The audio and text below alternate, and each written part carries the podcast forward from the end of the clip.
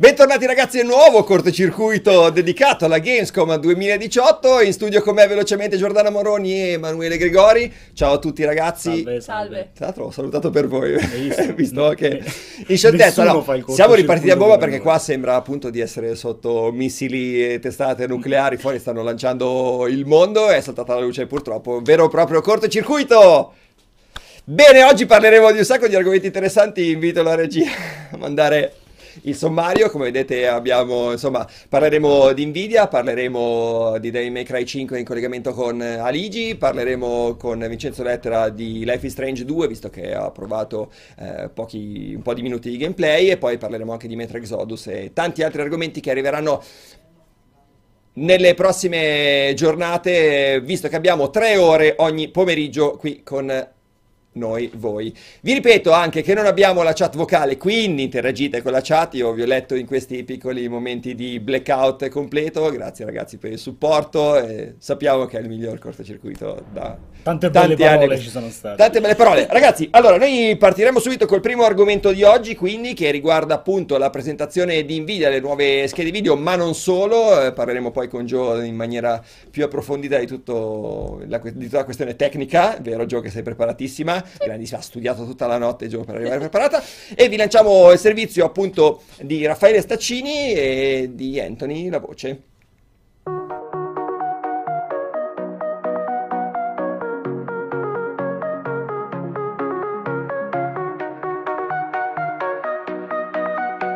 Durante la conferenza che ha preceduto l'inizio della Gamescom 2018, Nvidia ha rivelato tutte le caratteristiche delle sue nuove schede grafiche. Si tratta della tanto chiacchierata Serie 20, che al momento è composta dai modelli 2070, 2080 e 2080T. L'architettura Turing sostituisce quella Pascal, introducendo una nuova elaborazione grafica interamente dedicata alla luce. Si parla così di ray tracing in tempo reale, con una sezione dei chip totalmente dedicata al calcolo dell'illuminazione. Le nuove schede grafiche, e in particolare la 2080, sosterranno altissime prestazioni secondo Nvidia. Sono create per l'overclocking e sono un quinto più silenziose dei prodotti di fascia alta attualmente in commercio. Il ray tracing, però, non è l'unico focus delle nuove RTX. La tecnologia offre anche un'ulteriore ottimizzazione grafica, capace di restituire immagini migliorate, fotorealistiche e in tempo reale. I test sono stati mostrati su titoli dalle grandi ambizioni grafiche, ovvero Metro Exodus, Shadow of the Tomb Raider e Battlefield 1. Inoltre è stata mostrata una tech demo dedicata chiamata Sol. E il prezzo? La GeForce RTX 2070 verrà venduta a 649 euro, la 2080 a 869 e la 2080T a 1279. La data di uscita è prevista per il 20 settembre 2018. Ok, bentornati in studio ragazzi. Allora, prima di tutto, conferenza Nvidia piuttosto lunga, novità però rilevanti perché sono state presentate appunto le nuove schede grafiche. Joe, hai seguito tutta la conferenza, Allora, sei pronta esatto, io- a entrare nel dettaglio puntiglioso Allora, di tutto nel quanto? dettaglio no, perché non l'abbiamo nemmeno messa all'interno del nostro riassunto, anche perché poi parliamo poi di specifiche molto spinte e molto dettagliate. Sostanzialmente la nuova serie 20 delle, delle schede grafiche Nvidia, quindi 2070, 2080 e 2080T o TI, abbiamo avuto piccolo, questa disquisizione su se è T o TI, ehm, vanno a risolvere un problema che c'è sempre, che c'è sempre stato parlando di risoluzione grafica, ovvero la gestione della luce, che è la cosa più difficile da ricreare in modo naturale, perché mm, parliamo, non è come un motore grafico, parliamo di una cosa molto più delicata, anche proprio da percepire per l'occhio umano e, ehm, e soprattutto da riprodurre in maniera artificiale.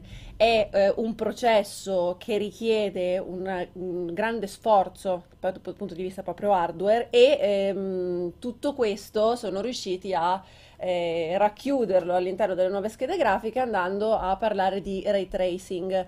È una cosa che esiste già, se ne, par- se ne parla già da tanti anni, ma non era un tipo di tecnologia così accessibile al pubblico. Esatto, ho senso- visto un po' di confusione in giro dicendo che Nvidia ha annunciato Ha il- inventato, il ray tracing. In realtà il no. ray, il ray tracing, ragazzi, è una tecnologia che viene già sfruttata da diverso tempo. Semplicemente il ray tracing non veniva fatto in tempo reale, cioè facevano un filmato pre-renderizzato, registrato, eccetera, e poi lo mandavano. E non era possibile per una semplice questione di potenza di calcolo Esatto. farlo in tempo reale.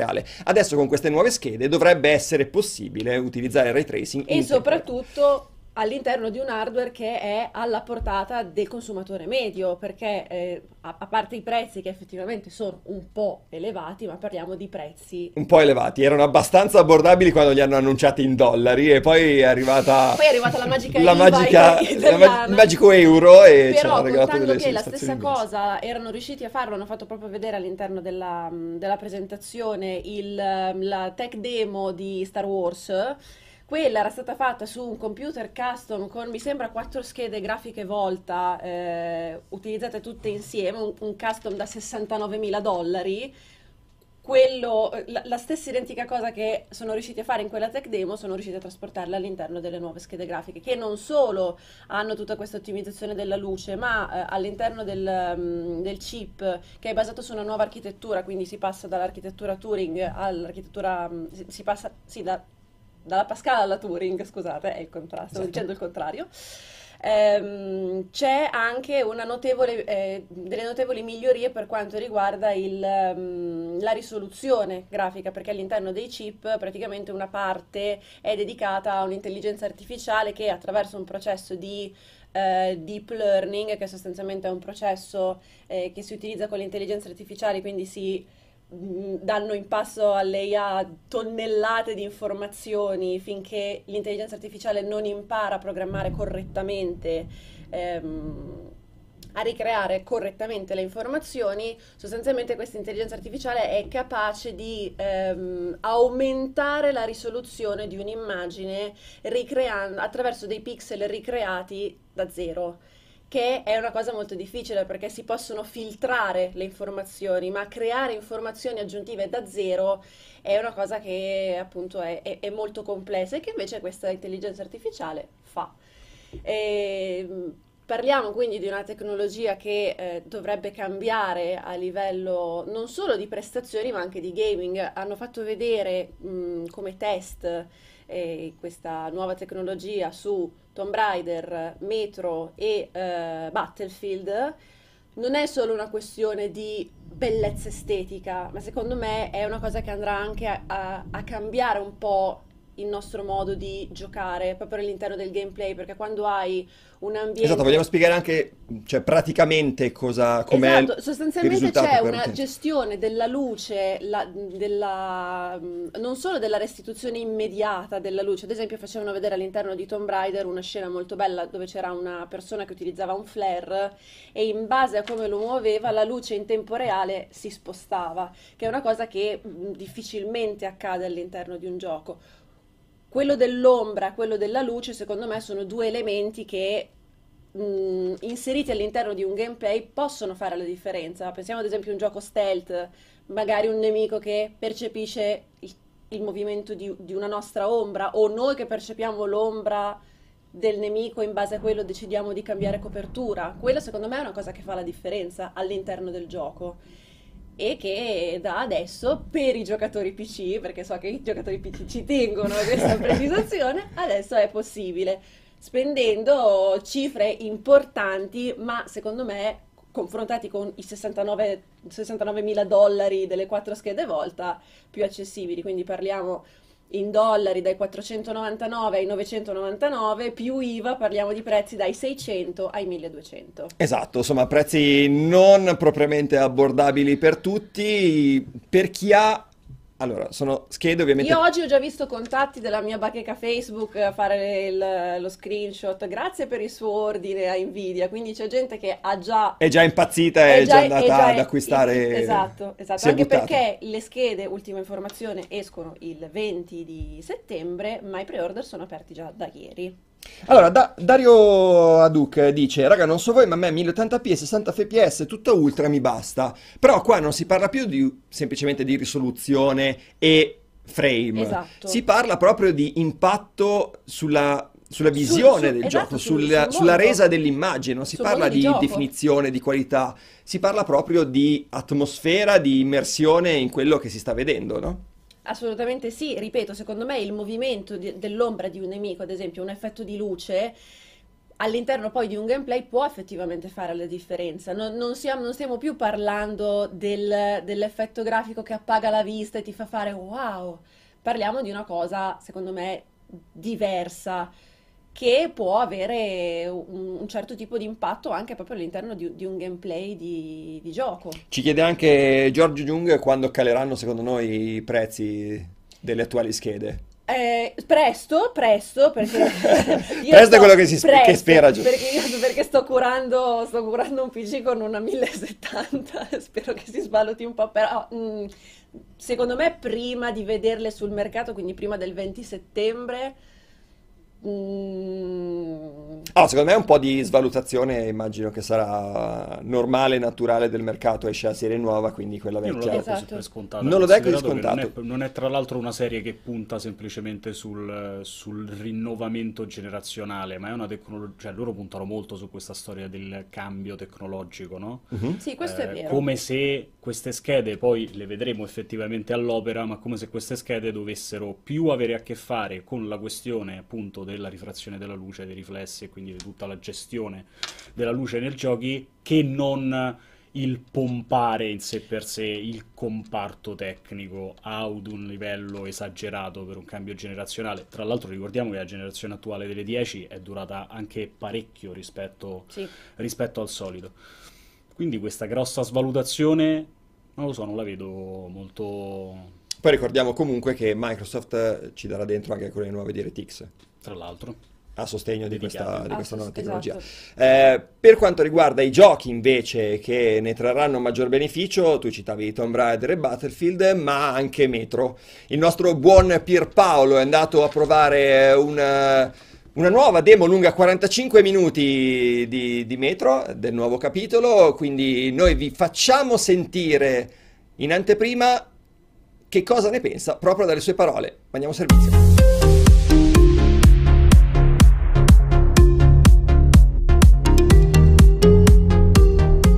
Qui alle mie spalle, proprio qui, in questa porta 09 che vedete, c'è la nuova demo di Metro Exodus che ho provato eh, qui, qui a Colonia. Eh, demo appunto nuova di zecca che praticamente si riaggancia al trailer che si è visto durante la presentazione di Nvidia, se non ricordo male, quindi inizia con noi che stiamo per affogare, veniamo, salvati da questa sorta di ragazza pe- predona, vestita tutti con vesti di animali con questo teschio in viso che in pratica ci salva perché capisce che noi non siamo dei banditi, ma eh, non lo può dire al suo gruppo, quindi praticamente ci salva, dopodiché scappa dicendoci eh, raggiungimi più avanti, insomma non ti fa beccare, raggiungimi più avanti. Da quel punto parte una sequenza stealth molto lunga, cioè ho giocato quasi tre quarti d'ora senza finire la demo, eh, una sequenza stealth molto lunga che in pratica ci obbliga prima a superare un posto di blocco con questi predoni, eh, tutti armati di balestra come noi, perché noi prendiamo immediatamente una balestra eh, che ci permette di lanciare queste frecce. C'è anche un secondo tipo di munizione, credo sia una freccia esplosiva, ma non ne abbiamo trovate né abbiamo potuto crearle con il crafting.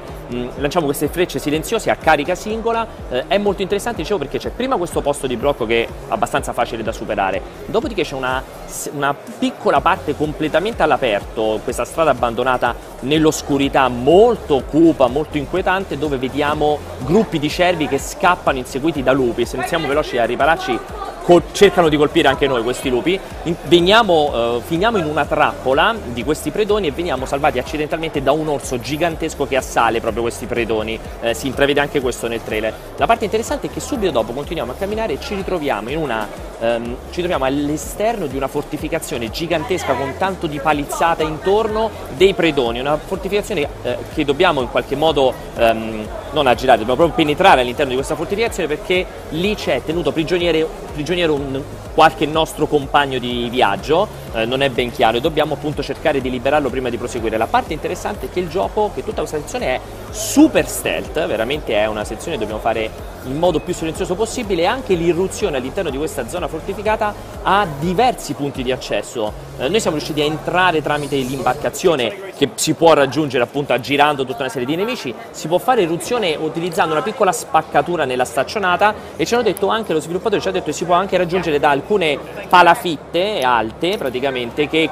co- sono collegate tra di loro tramite dei, dei, cavi praticamente, dei cavi che possiamo utilizzare con la nostra ehm, una sorta di rampino appunto che ha eh, Artium. Eh, la parte interessante quindi è tanti modi per accedere a questa zona ultra fortificata e una volta all'interno ci bisogna muoversi appunto con il massimo silenzio perché i nemici sono tantissimi, non appena si viene sgamati iniziano a parlare tra di loro con questi fischi, è molto carina eh, il funzionamento, si chiamano tre con fischi, corrono, hanno tutte queste torce eh, in testa. L'unica nota di demerito è eh, riguardo proprio l'intelligenza artificiale, perché se è vero che la reazione è molto credibile, è anche molto, molto figa insomma da vedere, in realtà poi rimangono estremamente sulle loro posizioni, tendono i nemici a rimanere dietro copertura, i nemici umani a rimanere dietro copertura, quindi se si rimane riparati da lontano si iniziano, si possono colpire uno dopo l'altro con le frecce, tendono insomma a non venirti a cercare e questa cosa un pochettino non, non mi ha fatto impazzire. L'ho giocato su PC a 1080p, un PC super esagerato con tanto di Titan XP il gioco non, era, non raggiungeva assolutamente i 60 frame al secondo, era intorno ai 30. Diciamo che si vede che c'è ancora una fase di ottimizzazione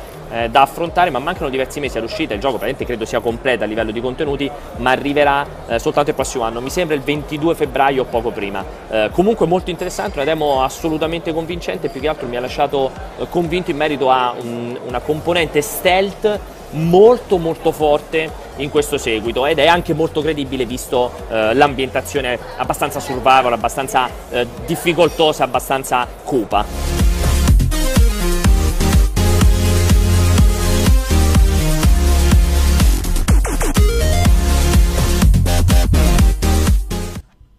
Allora, Metro sicuramente molto bello da vedere, è il gioco più grande che ha creato 4A Games, visto che è esplosa con i primi due capitoli e si è ampliata, si è spostata a Malta tra l'altro alla società, quindi grandi mire, l'abbiamo visto alle tre, ne abbiamo, sento, ne abbiamo parlato già durante le tre.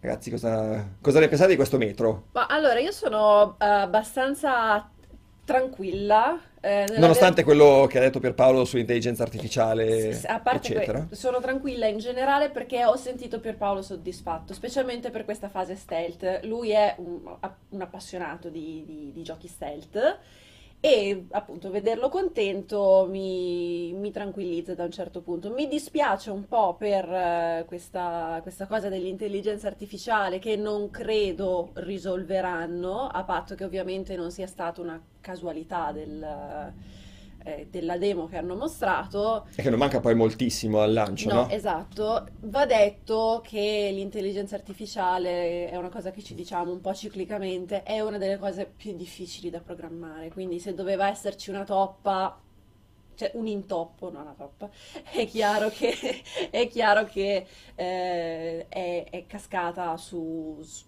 su quello, piuttosto che su una questione grafica che graficamente che vediamo è sempre stato molto bello metro esatto, da vedere. Esatto. Poi ricordiamo che questo metro finalmente è arrivata la primavera nucleare dopo, dopo, l'inverno, dopo l'inverno gelido, quindi presenta finalmente un mondo esterno dove i ghiacci si stanno sciogliendo, si, vede, si inizia a vedere qualcosa di più rispetto al semplice, al semplice congelamento. C'è stato un tuono C'è stato un tuono fortissimo, si sono spaventati tutti. Ehm, e appunto sembra anche poter introdurre delle meccaniche che permettono al giocatore di scegliere cosa fare. Pierpaolo parlava durante il suo, il suo intervento eh, della possibilità di poter optare per diverse soluzioni di infiltrazione e strade, e strade per, per, entrare nella, in, questa, in, questa, fortezza con uno sviluppo anche verticale no? Parlava dai nemici, esatto. Sarà interessante capire se queste modifiche avranno un impatto anche sulla narrazione, sulla storia se porteranno a missioni diverse, perché come ben sappiamo non sarà un open world classico, ma una serie di livelli aperti, quindi saranno eh, collegati, un open map, come adesso, un open map un collegati tra loro ovviamente, ma seguiranno una storyline eh, unica e unita, appunto come se fossero tanti capitoli. Sarebbe interessante capire se questi capitoli uniti possono variare in base alle scelte fatte dal giocatore. E ma lo aspetti con, con fiducia Metro? Lo aspetto assolutamente con fiducia perché i primi due sono due degli FPS, diciamo, narrativi mh, migliori del, degli ultimi anni, senza dubbio. Loro sono molto bravi, eh, sono stati molto bravi a prendere questa licenza e eh, a, A sfruttarla. a- a sfruttarla nel giusto modo. Eh, come dicevo già mesi fa per le tre, mi preoccupa un po' il discorso appunto non dell'open world, ma di questo concetto di open map, perché poi eh, il rischio è sempre quello, soprattutto per chi non l'ha mai, non l'ha mai approcciato, non ha mai realizzato un titolo del genere, il rischio è sempre quello magari di trovarsi a eh, fare qualcosa di eh, estremamente grande in termini di spostamenti, ma poi un po' vuoto nelle possibilità e nei contenuti. Eh, quindi quello resta l'unico vero punto interrogativo. Per il resto dubito fortemente che possano sbagliare un gioco che comunque conoscono perfettamente che hanno già lavorato nel migliore dei modi.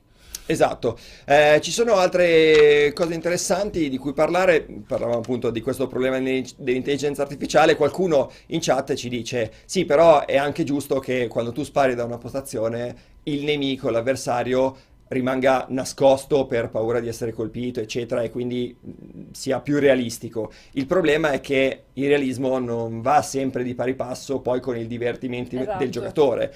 Eh, quello che ci si aspetta da uno sparatutto di questo tipo, anche se con meccaniche, con meccaniche stealth piuttosto pesanti e presenti, è che il nemico reagisca alle azioni del giocatore non semplicemente nascondendosi, ma facendo delle azioni di aggiramento, le solite cose che diciamo più o meno in tutti Si spera che non tutti- siano i le solite tre routine, una uguale all'altra, e tutti i nemici poi effettivamente si comportino Bravo, stesso perché il problema di un'intelligenza artificiale troppo semplice che semplicemente si nasconde, crea poi quel senso di déjà vu o di piattezza nel gameplay che porta il gioco a essere noioso. Quindi la nostra speranza è che ci sia un'intelligenza artifi- artificiale molto articolata che possa dare, si apra insomma a esperienze diverse in base all'approccio del giocatore e non si adatti a un, a una solo, a un solo tipo di gioco. Poi vedo che c'è un sacco di gente che continua a chiedere: sì, ma la metro, cioè comunque è metro, dov'è la metro? In realtà quello che c'è, che c'è stato detto nel tempo, anche Pierpaolo quando l'ha provato nelle varie,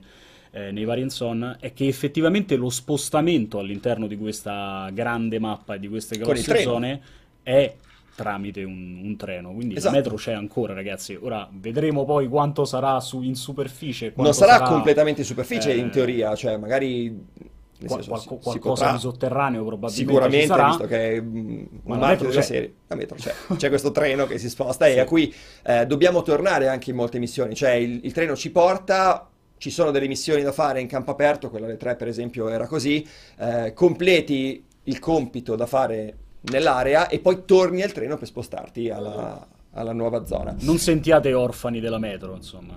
Anzi, sappiate che sarà, sarà presente. Interessante invece l'apertura eh, al mondo, al mondo di gioco esterno per presentare nuove tipologie di nemici, eh, animali o, o bestie, quindi potrebbe essere un maggior punto di forza del titolo, visto che gli sviluppatori hanno avuto maggior libertà artistica anche da Certo. quel punto di vista.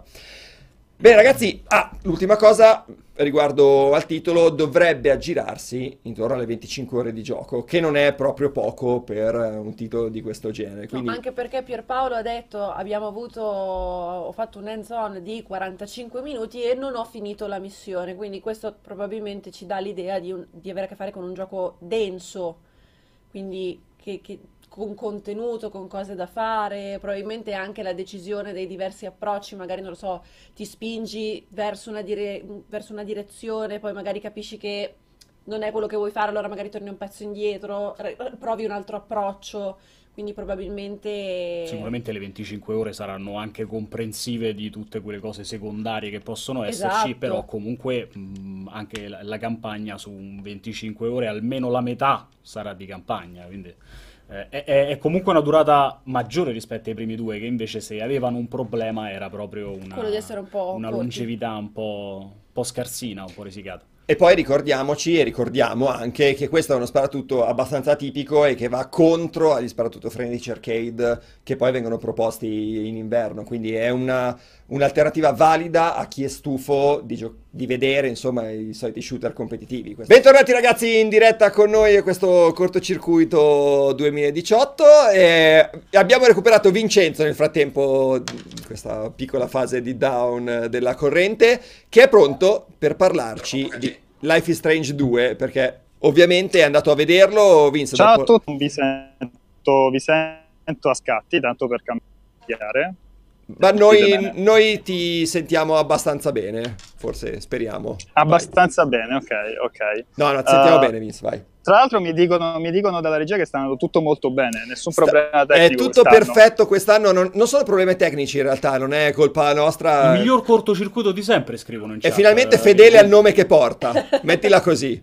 Dopo anni ce l'abbiamo fatta. a differenza degli altri anni, a differenza degli altri anni neanche un problema. Neanche un problema, Esatto. tutto perfetto. Pensa che andava tutto liscissimo Tra l'altro- Dio non ci messo zampino. Io sto, io sto sudando come una morte perché sono uscito di- ormai sono dieci minuti fa che sono uscito per il collegamento. Ho detto adesso esco fuori così hanno una, cioè una bella ripresa luminosa, non ci sono problemi di connessione perché così il- la, la- la connessione prende eh, quattro tacchette quant'è di, di- di campo e poi c'è anche una bellissima skyline di, di- di Colonia dietro. Il problema è che uno fa un caldo mortale, sto sudando come, come un animale, due è pieno di api e tra l'altro credo di essere stato anche punto e tre c'è un fantastico parcheggio, altro che Skyline. Se provo a far vedere la parte del, del- del Duomo, in realtà è contro luce e quindi non si vede. Ma Quindi no, si molto- vedeva un po' il Duomo, eh. guarda che quella parte lì... Sì, sì, bella. Tanto Bello. tutti guardano solo te, Vincenzo. Esatto, poi, poi le cose che ci devi dire sono quelle che contano davvero, non tanto la cornice che gli vuoi mettere dietro. È inutile che provi a fare queste cose. Vi voglio, classe. bene, vi voglio bene anch'io. Allora, dai, a parte gli scherzi, raccontaci di questo nuovo episodio. Abbiamo un cambio di, di protagonista. Di che parliamo? Parliamo di Life is Strange 2, Vince. Oh, ok, ok, perfetto. Perché hai visto qualcosa di nuovo? Cioè, non sapevi l'argomento? Oh, sono appena uscito da una, sono appena uscito da una mm, line-up di Bandai Namco, ho provato 10 titoli anche perché doveva esserci anche a Ligi, ma ha dato pacco, quindi 10 titoli li tutti io alla grande, Al- alcuni anche molto belli, però ne parleremo in separata sede. Strano che ha dato pacco a Ligi. Life is Strange Life is Strange 2 uh, allora, che vuoi sapere? Eh, allora, intanto vogliamo sapere un po' di, di tue opinioni, di tue opinioni sul titolo. L'hai provato con mano? C'hai- Hai fatto due chiacchiere con gli sviluppatori? No, allora- Cosa hai visto in particolare? Uh, fondamentalmente quello che è successo è che ieri sera, alla vigilia dell'apertura della Gamescom, hanno, Square Enix ha organizzato questo, questo evento in cui eh, si potevano provare due giochi, no, si può scusare, venivano presentati due giochi, Life is Strange 2 e Just Cause 4. Just Cause 4 è sotto embargo, ne riparleremo a scadenza di embargo, e, mm, e Life is Strange 2 c'è stata questa presentazione in cui ci hanno fatto vedere due eh, segmenti di, di- di game- di- gameplay, sequenze di gameplay, di cui una non la mostreranno pubblica, eh, l'altra eh, è stata pubblicata stamattina, quel video di 20 minuti che avrete già trovato online. Um, e quindi dava un'idea di quello che è il, il- i personaggi, ma anche il mood e la storia ovviamente del, del nuovo Life is Strange. Ho visto un po' di commenti online, ci sono molti che sono rimasti delusi dal fatto che i protagonisti non sono più Max e Chloe, volevano di nuovo Max e Chloe, però eh, diciamo che secondo me hanno fatto bene gli sviluppatori a eh, scontentare, a rischiare di scontentare qualcuno per avere massima libertà creativa eh, e creare una nuova storia, magari anche da un altro eh, punto di vista che tratta tematiche anche un po' diverse, anche perché lì c'è un problema che non spoilerò il finale di Life is Strange perché non l'avesse giocato, ma fondamentalmente ci sono finali multipli che finiscono anche in maniera abbastanza diversa e riprendere una delle due, eh, delle due storie vorrebbe dire scontentare, no, tradire La parte che ha certo finito con senso l'altra. quelli che hanno finito con l'altro finale. Quindi eh, ci sta pure che abbiano deciso di lasciare quello in sospeso, magari non detto in maniera chiara, e, eh, e- e portare avanti un'altra storia. Comunque avete visto, i protagonisti sono questi due fratelli, i fratelli Diaz, no? Sean e Eh, Daniel, Sean no? e Daniel.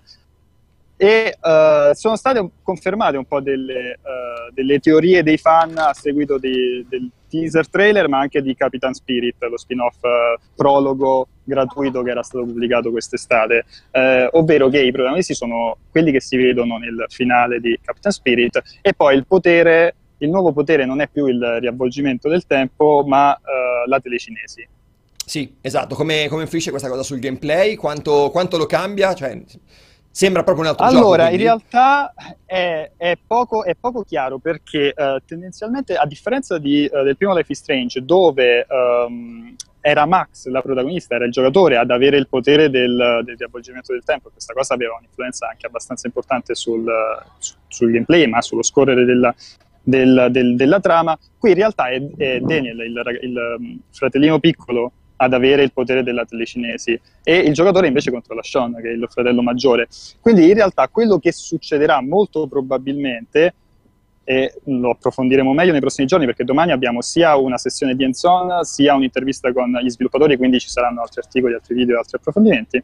Quello che succede è che il giocatore deve um, proteggere, prendersi cura del, del, fratello piccolo, ma allo stesso tempo educarlo, dargli il buon esempio e uh, cercare di mm, utilizzare la sua influenza del fratello maggiore per appunto utilizzare il, il, potere di Daniel in un modo o nell'altro. Ad esempio, potrebbe capitare che, uh, che, che mm, questi due fratelli che sono in fuga per un motivo che non, non, spoileriamo, sono in fuga da Seattle e stanno cercando di andare di raggiungere il Messico. Uh, può capitare che loro affamati, senza soldi, uh, si ritrovino in un posto dove c'è del cibo, in un supermarket, e lì la telecinesi potrebbe essere ritornare utile, no? Per sgraffignare uh, un po' di soldi o un po' di cibo.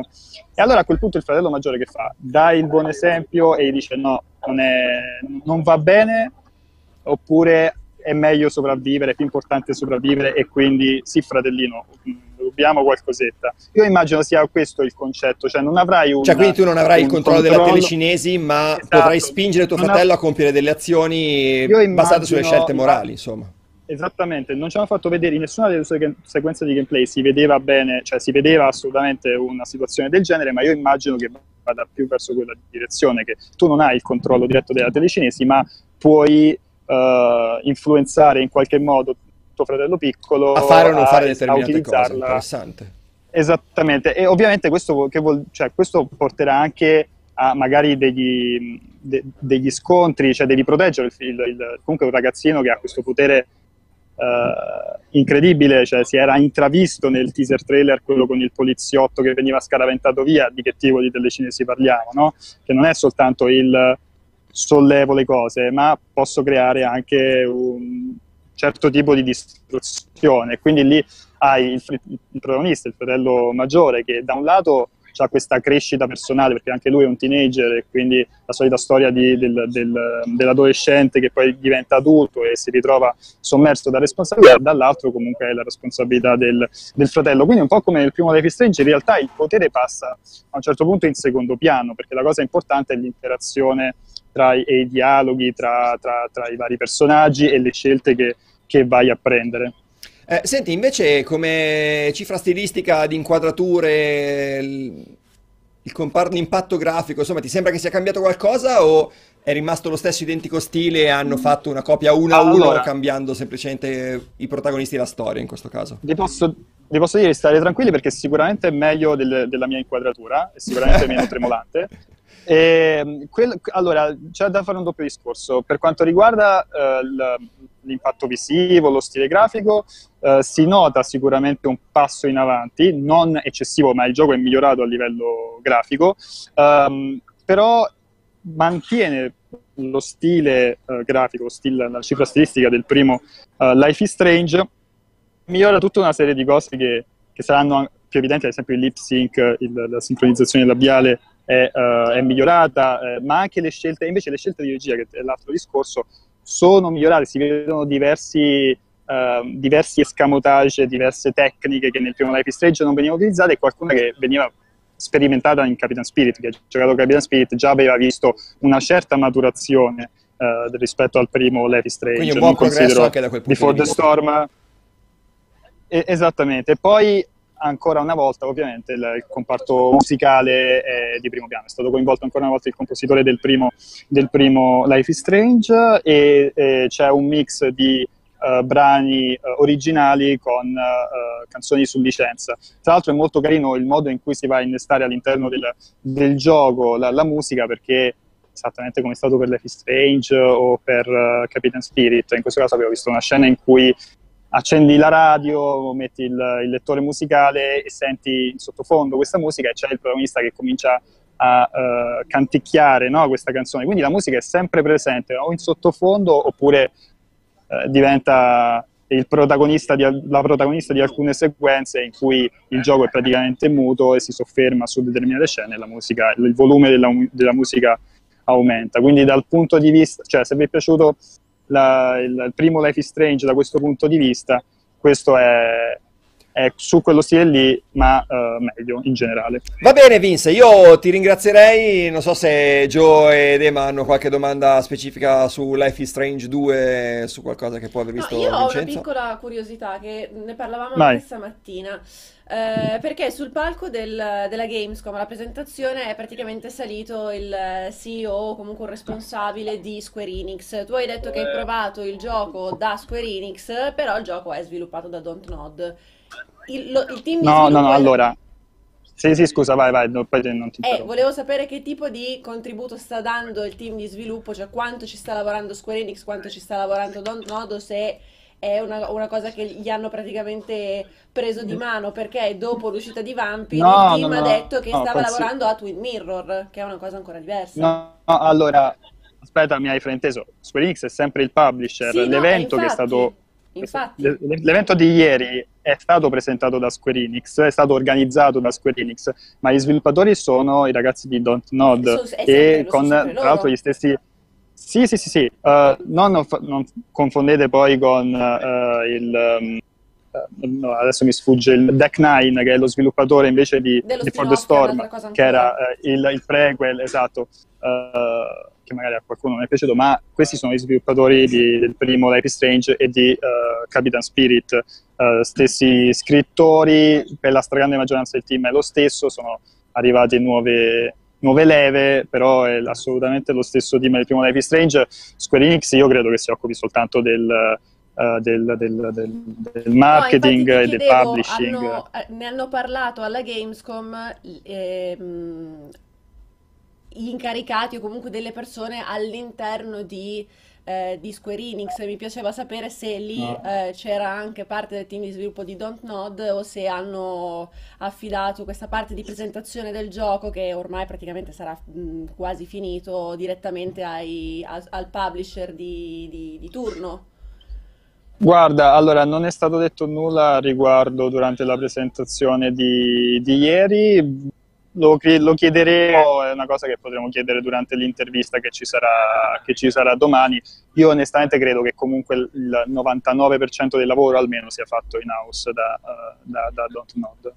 Bene, bene. Io invece proprio al volo volevo chiederti una cosa per quanto riguarda quello che hai sì. scritto, che dovrebbe essere un titolo molto più arioso dal punto di vista delle ambientazioni, no? Perché c'è questo viaggio che i ragazzi intraprendono verso il Messico. Esatto. Credi che questa cosa significhi appunto che nel corso degli episodi vedremo tante, tante situazioni e tante location che non, non, ritroveremo poi andando avanti e quindi sarà tutto quanto un lungo viaggio verso il Messico oppure sarà solo una cosa diciamo introduttiva per poi sviluppare tutto lì quando si arriva? No, allora io uh, credo che esattamente come detto all'inizio è un road trip che ti porterà ad andare in maniera comunque lineare, cioè, c'è una dimensione narrativa in base alle scelte che fai, ma è comunque come il primo Life is Strange, è molto lineare e converge verso una direzione specifica. Questo viaggio, questo road trip che parte dallo stato di Washington, dalla città di Seattle e va verso, almeno va nella direzione del Messico. Noi con Capitan Spirit sappiamo che loro sono riusciti ad arrivare almeno in Oregon Uh, che è lo stato subito sotto, non, non, abbiamo la più pallida idea se riusciranno ad arrivare ad esempio in California, che è ancora più sotto, o addirittura arrivare alla fine in, in Messico, o se in Oregon succede qualcosa per cui la, uh, il viaggio si interrompe. Però Anche perché c'è stato detto che comunque di... il, il, protagonista di Captain Spirit in qualche modo sarà presente anche nel secondo, non sappiamo in che... Esattamente, poi ricordati, ricordati che il gioco... Um, carica il sal- cioè se tu hai il salvataggio di Captain Spirit va a pescare il salvataggio del il tuo salvataggio di Captain Spirit, io immagino ad esempio per farti vedere all'interno del, di Life is Strange 2 come era vestito, perché se ti ricordi in Captain Spirit tu potevi personalizzare il modo in cui era vestito uh, Chris, il, il protagonista. Uh, e, e que- ti dicevo, durante questo viaggio comunque io immagino ci saranno personaggi molto diversi, uh, ambientazioni anche diverse, perché Uh, quando loro partono da, da, Seattle è sostanzialmente Halloween perché chiacchierano di una festa di Halloween, si vedono in giro per, per la città e per la casa gli addobbi di Halloween, uh, c'è Daniel che si sta, facendo si sta preparando il costume, però quando arrivano in Oregon è già passata qualche settimana perché è già pieno inverno e, e si, ci si prepara al Natale, capito? Quindi cambia anche a livello proprio di, di, di, immagine. Ora non sappiamo se sarà solo accennata quella parte vista in Captain Spirit o sarà qualcosa un po' più uh, corposo, considerate che comunque i capitoli sono cinque, quindi eh, bisogna far centrare tutta la storia in, in, cinque capitoli, c'è abbastanza spazio per aggiungere, per dare varietà eh, a tutta la, l'ambientazione. Io mi immagino una, una cosa di questo tipo qui. Va bene Vince, ti ringraziamo, se no non riusciamo più a chiamare Aligi sperando che sia pronto e disponibile al volo, che sennò poi ci perdiamo Microsoft. Grazie mille per, per l'intervento, ci risentiamo nei prossimi giorni Ciao, e poi con voi stasera alle 18.30? Esattamente, poi che per chi dovesse avere altre domande dei ragazzi in chat eh, ci ribecchiamo alle 6 e mezza oggi pomeriggio e facciamo una sessione di domande e risposte sui vari giochi che abbiamo, che abbiamo visto e provato. Va bene. Un saluto a tutti. Ciao Vince, grazie. Ciao. Ragazzi, noi allora ci prepariamo a ricevere in collegamento il buon Aligi, sperando che sia pronto. Secondo me avrà un cappello stupido, avrà una tuba o si sarà preparato in qualche modo. Però sarà carichissimo perché era super super super contento di andare a vedere Devil May Cry. Chissà quando gli dico super, quello super, che pensi di lui. contento di quello che ha visto. non ho detto niente io. Anzi, l'hai detto tu. No, tu l'hai detto. Giordana ieri si è sbottonata, abbiamo fatto sei ore di viaggi in treno insieme. E quindi hai saputo delle cose che non ti saresti mai aspettato. Ha parlato male di quasi tutti, Emma. Benissimo. Tranne di me e di te. Benissimo. Mamma eh, mia. Questo, questo mi, Perché non può parlare. Questo mi onora molto. Allora, ragazzi, andiamo a parlare nel frattempo di, di David McCray e sento, lo sento sbuffare. È già, eh, già, già sbuffa, è già sbuffa, non si vede ancora, è già sbuffa. Ciao Pregi, ma non sei ancora... Aspetta che non sei ancora live con la, con la camera, non ti vediamo ancora, abbiamo soltanto il codice a barra del cortocircuito, eccoti bellissimo. Ho finalmente una persona di qualità e una camera di qualità e non sei in 8 bit come, come, come Vincenzo Mario praticamente. Ciao Pregi! Perché sto usando il cellulare. Ciao ragazzi, come state? Molto bene, molto bene. Qua tutto benissimo, tutto benissimo. Tutto benissimo. È la... solo la luce un paio di volte, ma... Alla grande, perché... Perfetto, quindi vedo che il Valentini e la sua maledizione funzionano anche sui live da quelle parti. Esattamente, insomma... funziona tutto alla perfezione. Ciao Pregi, allora, tutto... bando alle ciance, non abbiamo... Cosa? Dall'energia ci chiedono se chiami dal paradiso, perché... Sì, no, sono dietro a uno sfondo blu. Guardate dove cazzo sto. Sono in aula stampa, ovviamente. Oh, Beh, bellissimo. È con ciò di cui ci deve parlare. Secondo me sei meraviglioso con questo sfondo blu dietro. Non ascoltare Jacques che, che non capisce. Assolutamente, assolutamente sì. Anzi, mi metterò anche un'aureolina. Anzi, vorrei dei meme con un'aureolina. Ti dicevo, ascolta, abbiamo una decina di minuti perché poi ci parte la conferenza Microsoft alle quattro e mezza. Quindi se hai qualcosa da dire di Devil May Cry, non troppo prolisso, ma prolisso abbastanza da far capire alla gente quanto è figo o quanto non ti è piaciuto il ma gioco. Ma senza farci rosicare Vedo... perché noi non siamo lì. Vedo che mettete le mani avanti. No, rosicate, rosicherete, rosicherete tantissimo e quello è giusto così, va benissimo, perché ho giocato anche Sekiro oggi. Non ma non si può dire, giusto? Sekiro... È fino a domani l'embargo. No, non non vi posso parlare di Sekiro, ma vi posso parlare di DMC. La demo in realtà è stata abbastanza breve, ma comunque abbastanza intensa, nel senso che mi è piaciuto moltissimo. Hanno fatto vedere praticamente il pezzo del trailer, cioè Nero che va in città eh, e finiva la demo con quel boss gigantesco che si chiama Goliath che vedevi nel trailer che sparava le palle di fuoco dal petto, lanciava i pezzi di mappa e quant'altro. Eh, il combat system all'inizio sembra paro paro quello di Devil May Cry 4, eh, solo che Nero parte, non so quanto fosse avanzata la fase, ma in realtà credo sia una fase iniziale della campagna, quindi non troppo in là. Eh, Nero parte se, con le stesse meccaniche di Devil May Cry 4, cioè eh, ha la Red Queen, e può accelerarla mentre dai colpi e la carica accelerandola e quindi le sue mosse mutano in base a quello che lui utilizza, cioè eh, diventano infuocate, hanno degli effetti aggiuntivi, eh, sono più potenti e quant'altro. E quella roba lì l'hanno presa proprio paro paro da Devil May Cry 4, ma mi è sembrata ancora più responsiva, ancora più veloce, cioè tutto funziona veramente da Dio. Eh, in più lui adesso ha questo braccio intercambiabile che si chiama appunto Devil Bringer, che ho finalmente potuto provare un pochettino a fondo. Eh, era, un, era uno dei, dei più grossi punti di domanda durante la presentazione, no? Che la gente si chiedeva ma che cacchio ci eh, fa con questo braccio alla fine? La sua funzionalità fondamentale è pressoché identica a quella del Devil Arm di Devil May Cry 4, cioè al fatto che tu, eh, una volta che punti il nemico, se premi il pulsante del Devil Bringer, parte un gancio che lo tira a te o se è un nemico gigante lancia te verso il nemico. Quindi quella cosa lì è rimasta pressoché invariata. Ma mentre prima se tu premevi il tasto il Devil Bringer fa- faceva una sorta di presa utilizzabile anche in aria, qua la mossa che Nero ha e le mosse che Nero può utilizzare mutano in base al Devil Bringer che tu hai equipaggiato. Uh, I vari Devil Bringer li trovi sparsi per la mappa, sono come dei proiettili praticamente, con un certo contatore. Uh, quando tu usi l'abilità, le abilità hanno un numero limitato, quindi non le puoi spammare, ma se ne trovavano tantissimi probabilmente perché la demo era pensata uh, per farteli provare a tutti gli effetti. Io ne ho potuto provare due. Uh, uno era il Gerbera e uno era quello iniziale, l'Ouverture. L'Ouverture è quello della manona elettrica che si vedeva nel trailer, uh, che ha anche una mossa aggiuntiva che fa esplodere i nemici ed è molto molto spettacolare. Il Gerbera è particolarmente interessante perché ti permette di fare uno scatto aereo che danneggia anche, che è praticamente un tri- una schivata aerea uh, tipo freccia ed è fighissima perché ti permette di allungare le combo e fare un sacco di cose interessanti. Eh, ne ho provate solo due tipologie, ma le tipologie dovrebbero essere molte di più e il fatto che ogni tipologia abbia delle mosse multi multiple e sia poi attaccabile a quelle che sono già le mosse di nero, che sono comunque complesse di suo, eh, ti permette secondo me di fare con il personaggio delle robe ancora più fuori di testa di Devil May Cry 4, che già a livello di complessità era folle, cioè ti permetteva, era, era quasi paragonabile a un picchiaduro eh, per quante meccaniche aveva. Quindi io mi immagino che una volta ottenute abbastanza arms e abbastanza poteri, lui possa fare veramente di quelle sbrufonate da far sembrare Devil May Cry 4 un gioco semplice. Quindi per, per, far, eh... per far, capire a quelli da casa, Menovezzi, è un po' come Bayonetta, quindi puoi divertirti ed è super accessibile e poi arriva a livelli disumani oppure allora, è se lo, gio- se, lo di, se lo, giochi a cazzo di, cane ti diverti lo stesso. Tra l'altro io credo che la demo per la stampa fosse settata a difficoltà easy perché era veramente una passeggiata di salute e in particolare il demon era, il eh, boss finale era facilissimo. Uh, e di norma i Devil May Cry invece sono molto impegnativi o comunque abbastanza impegnativi, quindi credo che fosse settata a basso la difficoltà.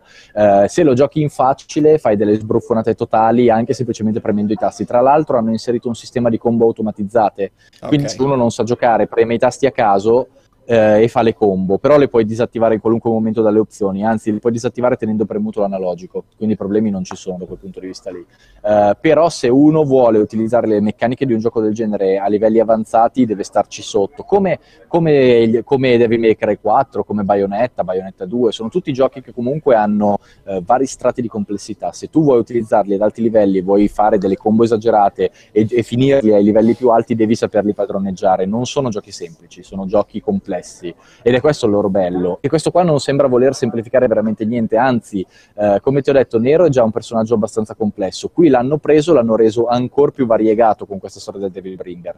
Quindi a tutti gli effetti è un'evoluzione rispetto al gioco precedente. È veramente bello, è veramente veramente bello. Eh, tra l'altro è animato da Dio. Esatto, stavamo la... vedendo anche gameplay mm, mentre stai, mentre stai parlando. Sembra molto bello anche in termini di, di grafica. Sì, è bello, è bello, anche graficamente, cioè non è un gioco che fa cadere la mascella, però è veramente fatto bene, è fluidissimo, non ho avuto mezzo scatto, eh, funziona tutto da Dio, il, il, livello di dettaglio dei mostri è notevole, eh, la, le, i particellari sono bellissimi, il mostrone gigante alla fine, Goliath, era veramente, veramente molto scenico. Il gioco dice la sua anche a livello tecnico, poi a me l'hanno fatto giocare su Xbox One X in 4K, le acquisizioni le ho fatte con la Shogun, è veramente spettacolare spettacolare, è veramente spettacolare. E tra l'altro, ripeto, le cose che puoi fare sono già in un livello così estremamente Tantissimo. complesse e quindi non oso immaginare neanche cosa cacchio possa diventare quando usi Dante che addirittura ha quattro stili e lo switch delle armi e quant'altro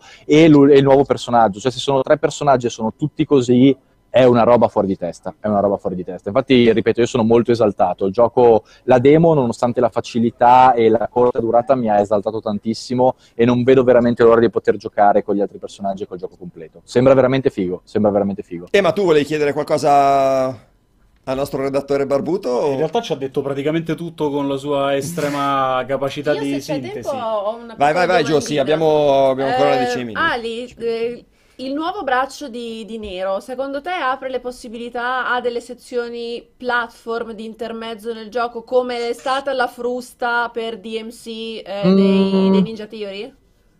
Allora, lui ha sempre il rampino, però in quel livello non c'era nessuna fase in cui lo dovevi utilizzare come platforming, però non mi stupirei se determinate tipologie di, di braccio eh, fossero collegabili a questo genere di cose, perché ve- lasciando in combattimento che si vedeva che lui durante il trailer cavalcava il missile e quant'altro, però non mi stupirei di vedere il braccio utilizzato come rampino in delle fasi di platforming, come accadeva nei Devil May Cry 4. Eh, non so se la tipologia di braccio varierà la tipologia di platforming, perché per ora i tipi di braccio li ho visti principalmente offensivi, anche se il Gerbera ti sposta in aria.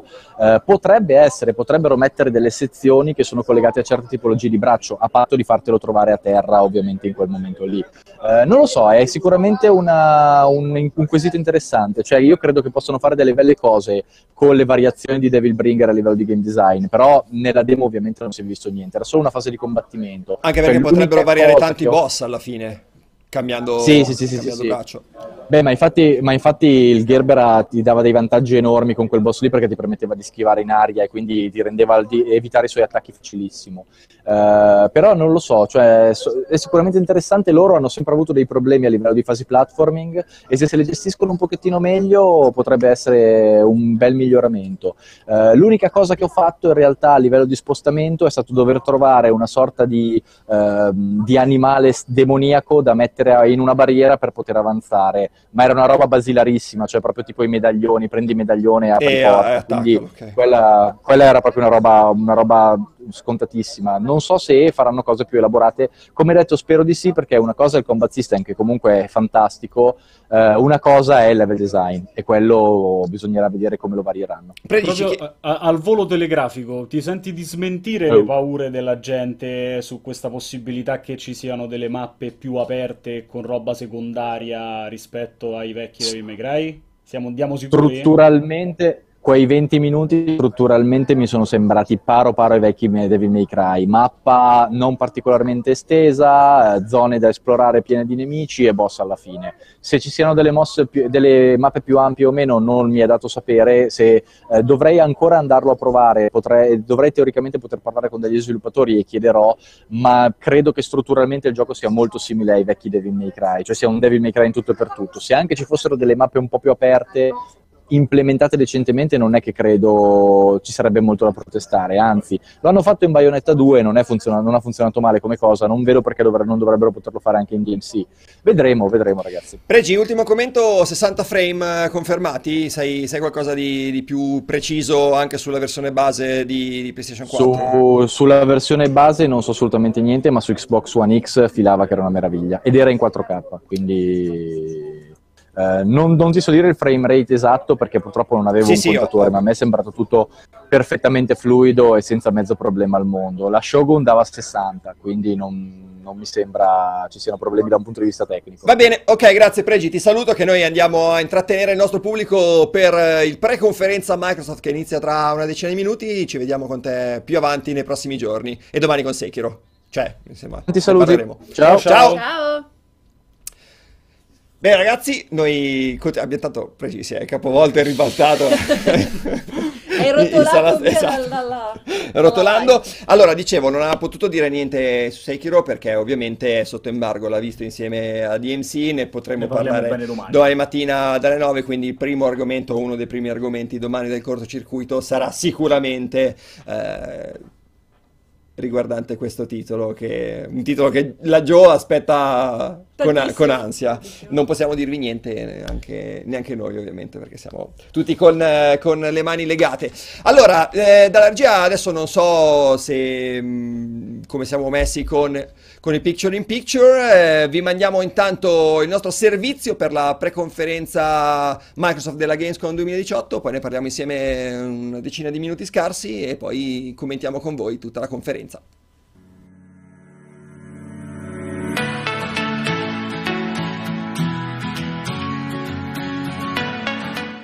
Dopo che Major Nelson ha confermato la conferenza Inside Xbox alla Gamescom 2018, le attese degli appassionati sono schizzate alle stelle, soprattutto per quegli annunci misteriosi citati dal portavoce della società americana. È dunque lecito aspettarsi su cose e novità per Forza Motorsport 4, Ori and the Will of the Wisps e State of Decay 2, con le orecchie tese a captare qualsiasi messaggio indirizzato alle numerose nuove proprietà intellettuali in sviluppo. È bene ricordare, infatti, che Microsoft è ormai sinonimo del binomio PC-console e sarà l'intero ecosistema a essere messo sotto la lente di ingrandimento in questa occasione, magari con qualche specifico riferimento alle tecnologie Nvidia presentate nella giornata di ieri.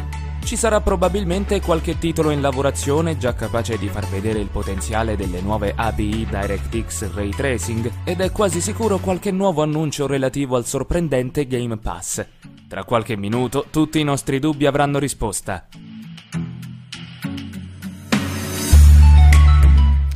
Bentornati ragazzi, come vedete dal counter eh, alle mie spalle mancano meno di 6 minuti o poco più, insomma, mancano 6 minuti circa.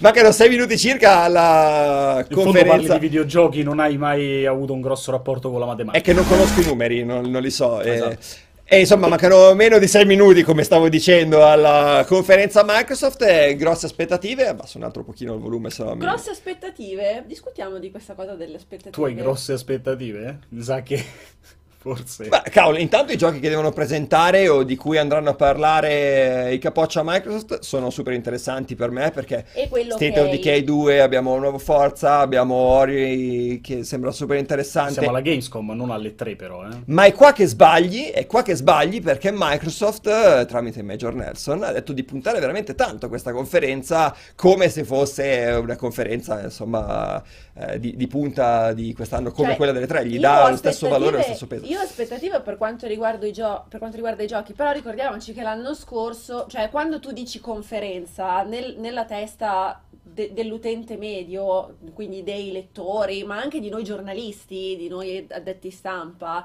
abbiamo l'idea della, del- della conferenza come quella delle tre, quindi il palco, le luci, il pubblico che applaude. L'anno scorso invece c'è stata una chiacchiera in un salottino. Esatto. Che è un po' quello che mi fa credere la Come stato anche, dicitura scusa- inside Xbox. A me un po' Esatto. spaventa. Come era stato anche la presentazione di FIFA qualche anno fa, che avevano fatto una cosa da due minuti bellezza, proprio. eh, sì. quindi- Cioè, non, non vado a discutere sul contenuto, perché magari mh, ci diranno delle cose interessanti, si scuciranno un po', magari parleranno anche delle... de- del... Perché mi guardi così? No, no, no, c- certo, De- no, delle- hai visto ragione. che c'è stata anche questa presentazione di Nvidia, delle- di, di come le, le DirectX contribuiranno al, al lavoro delle, delle nuove schede grafiche, però eh, secondo me è la forma che sarà molto, molto soft, molto...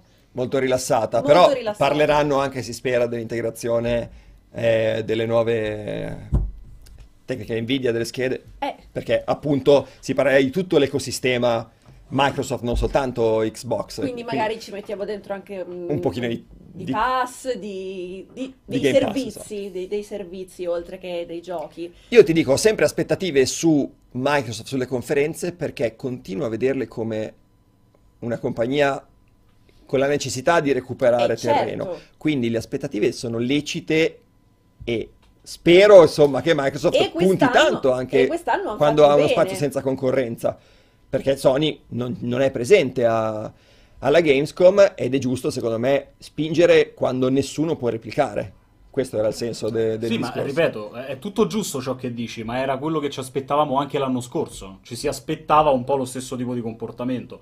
Poi tu puoi avere Però ragione anche alle, perché, anche alle tre era stato diverso. perché eh. dici Microsoft. quest'anno comunque Microsoft sembra che stia un po' aggiustando il tiro. A me sp- preoccupa solo ed esclusivamente il fatto che continui a chiamarsi Inside Xbox, che mi dà molto l'idea di una cosa invece... Del presentatore che fa due o tre domande. Sì, esatto, una cosa appunto da divanetti e quattro chiacchiere con quei due o tre sviluppatori che portano, qualche trailer, ma nulla Però, di... insomma, cioè, anche dalla presentazione della Gamescom di questa mattina ci si aspettava veramente poco. Invece, Invece due no, annuncini, tutto qualche sommato- data, qualche Sì, sì. annuncio nuovo ci sta. Ecco, ad esempio, alle 3 mancava come annuncio e si era chiacchierato tanto di Fable eh, sviluppato da, da Playground. Un Fable di Playground non me lo aspetto in questa conferenza, per esempio. Mi aspetto magari un approfondimento in più su Forza o magari qualche notizia in più su Halo, anche perché hanno, hanno pontificato molto sul trailer, sul fatto che la coscia del- di Master Chief sembrasse più affusolata, quindi potrebbe E quindi essere una era- donna invece che un uomo, quindi insomma magari mi aspetto più informazioni su, su Halo piuttosto che Forza, ma il gioco che tutti aspettiamo o la novità... Quindi secondo te non ci saranno nemmeno annunci nuovi? Dici che non è il posto adatto? Allora, annunci, allora, annunci nuovi magari Perché per... quella, cioè, un annuncio nuovo sarebbe un'aspettativa Allora, grossa. o, con- o di giochi indipendenti o di giochi, non dico AA, quindi no- mm, qualcosa di medie dimensioni, come ad esempio un Twin Mirror, che è il nuovo progetto di, di, di Dontnod, quindi Mhm. qualcosa di più contenuto, non un AAA gigante, è un progetto dignitoso, ma più contenuto. Ma magari Emma qualcosa anche sulle esclusive temporali di Microsoft che sono... Non lo so, io cre- beh, mi aspetto che appunto parlino come al solito dei soliti Forza, magari qualcosa in più anche di, di tutto quanto l'ecosistema che è stato presentato intorno a Gears of War durante le tre, hanno fatto vedere una serie di progetti, no? Oltre al nuovo Gears. Eh, a questo punto tendo a non aspettarmi nulla di Sekiro, considerato che s- è stato fatto vedere a porte chiuse e domani arriva, scade un embargo. A meno che qualcosa non sia, l'embargo non sia apposta per dare... Per dare la possibilità di far vedere qualcosa Però adesso. avrebbero fatto scadere l'embargo sulla Sì, nel tardo pomeriggio, considerato sì, appunto che la conferenza è abbastanza presto. Eh, non, non mi attendo grossi annunci, mi attendo delle conferme, magari qualche parola in più eh, sul discorso dei, dei- dei team che sono stati acquisiti da Microsoft. Eh, che ne so, magari lo stesso, forse se, se proprio posso pensare ad un annuncio di qualcosa di nuovo, posso pensare all'idea che si veda qualcosa del titolo di Ninja Theory fatto per Microsoft, che magari non era presente, non avevano nulla di pronto per le tre o appunto volevano tenersi una minima bombetta per, per la Gamescom. Altro mi sembra difficile. La gente in chat è terrorizzata dai divanetti Ovviamente. previsti da Giordana, ha detto che se vedono i divanetti scappano. Ragazzi, restate con noi a farci compagnia, se compaiono i divanetti vi prego, vi scongiuro, fate- con fateci noi. forza, anche perché noi andiamo avanti fino a che Inside Xbox non è finita, ma vediamo come inizia.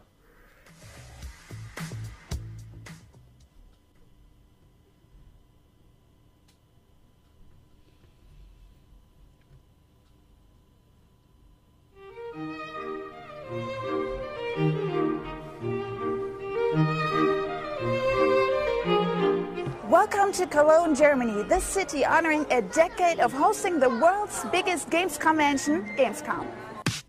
Over 355,000 visitors, ranging from fans, media, influencers, and developers from all across the globe, gather to showcase and experience the latest hardware, titles, services, and trends that the video game industry has to offer. Furthermore, Gamescom offers different activations during the week, like concerts and side events, which in total brings half a million gaming fans to the city. This is a week of celebration towards the admiration of video games, showing that this culture is more than gaming. It's a way of living, it teaches, it brings people together. This is Gamescom 2018. What presents culture better than local food? And for Germans, you might think we eat Schweinsbraten every day. As Bavarians, I would say, yeah, we maybe do. But in Cologne, we have this one specific local dish called Kölscher Kaviar, which means caviar of Cologne. So it's not fish eggs, it's actually blood sausage, it's bread, it's mustard, it comes with butter, and it's very delicious and also very cheap.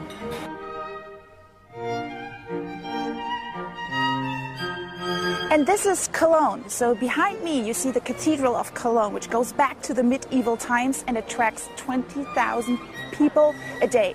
But besides this awesome Gothic architecture, I have a second favorite spot I want to show you. So this bridge is actually not far away from the Cathedral of Cologne, and you might wonder why are there so many locks here? So it has become a local tradition that if you want to express your love for someone, you get a lock, you get your names engraved, you put it on the fence, and it's sealed forever. And because we love you guys so much, I have made a lock as well. And what I'm going to do is find a spot and seal our love forever as well. I hope you enjoyed this brief tour through the city that hosts hundreds of thousands of gamers every year at Gamescom. And now it's time to kick off some brand new games and announcements. It's time for Inside Xbox.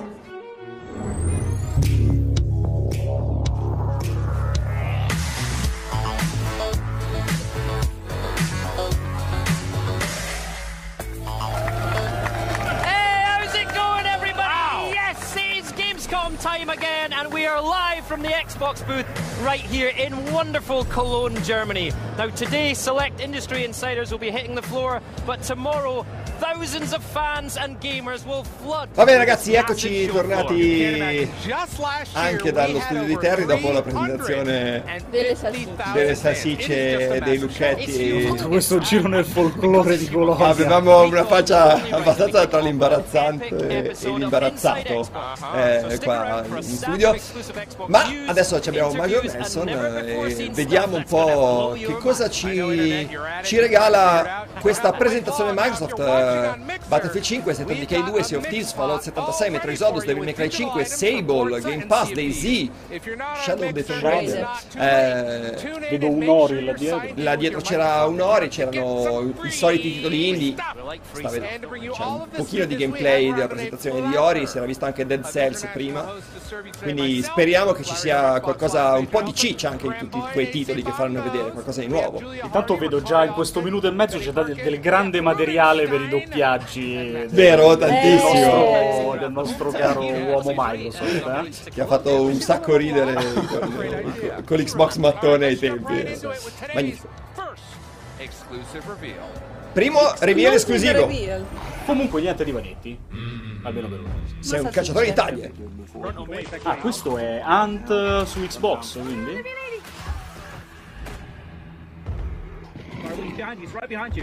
Yeah, I've got it. I've got it. Take her out before you take her Right, got it. She's down. They haven't seen us. There's another team coming in. In the bushes. In the bushes. All right, got him. He's burning. He's burning. Careful. Yeah, he's dead. All right, you got him. You got him. Oh, that one's a short. I'm gonna bring this down a minute. This one. Probably gonna take one Okay, I'll take a shotgun and do this. Let's go Spider Nighttime. You bringing dynamite? I'm bringing in my kit. Other players with Careful, jab someone spooked the birds. coming from the flare. From the flare. I'm gonna try to take this guy out. Quiet. Fast, fast, fast. High, high, high, high, high. And then I think like we should maybe go and see what happens over there. Second clue coming up. See if you can find it in the darkness. Uh, found the clue in the next room. Behind what's behind? Got the clue. Right, Puerto Rico it is. There he is. Coming, coming, coming, coming out. No, no, no, the spider's on me! Starts vanishing now. They can see us now on the map. Watch out. Here, I got the bounty. Alright, they are all over us. Get out of here. One here. play inside here. is Burning springs coming out to you. Yep. Good. Now. Shoot him, shoot him! Right around the corner. We got two around the There's two corner. dudes there. His partner's got to be around here somewhere. I got him. Nice shot. Oh, are they behind? They're down, they're close. Oh God, there's two player behind me. Move, move, move. Get to the behind exit. How many kills you got? I think I shot two. I think I shot two. Interessante, quindi abbiamo primo annuncio Ant che arriva Un showdown su che Xbox Xbox, un titolo molto molto interessante. in, eh, in early access sostanzialmente, è già disponibile su PC. Non ci sono divanetti per fortuna, ma ci sono Ma ci gli sono sgabelli. gli, sga- gli sgabellini. Però potrebbe essere... Sono come i nostri, tra l'altro. Sono identici se non Però di loro sono più comodi perché sono morbidi. Impostiti. Va bene. Comunque avremo quindi questa sorta di presentazione dei giochi nuovi e poi una piccola intervista con gli sviluppatori, sperando che dicano qualcosina in più, magari date di lancio, possibili nuovi annunci. Vediamo un po'. Avete giocato quanto voi? Ho, giocato, ho provato su PC anche, ho provato su PC, ma non, non sono un grandissimo fan degli early access, quindi l'ho provato e poi l'ho abbandonato lì in attesa di... Eh no, hai fatto, hai fatto il refund ovviamente. Non ho fatto il refund, il refund no. bomba perché tu sei così. No, secondo me è molto interessante e tra l'altro ha, mm, hanno, hanno una roadmap davanti parecchio chiara per quello che vogliono raggiungere proprio perché hanno puntato tutto su questo titolo che è un po' l'ultima spiaggia per riuscire a salvarsi quindi eh, la, la roadmap eh, di sembrerebbe dover aggiungere parecchi dettagli cosa? Il team di sviluppo è Crytek. Sì, sì, sì, sì. Sembrano, sembra dover aggiungere parecchi- parecchie cose nel corso anche di quest'anno e tecnicamente è incredibile, almeno su PC è un gioco pazzesco. Beh, no- non mi aspetterei niente di meno da, Esatto. da loro.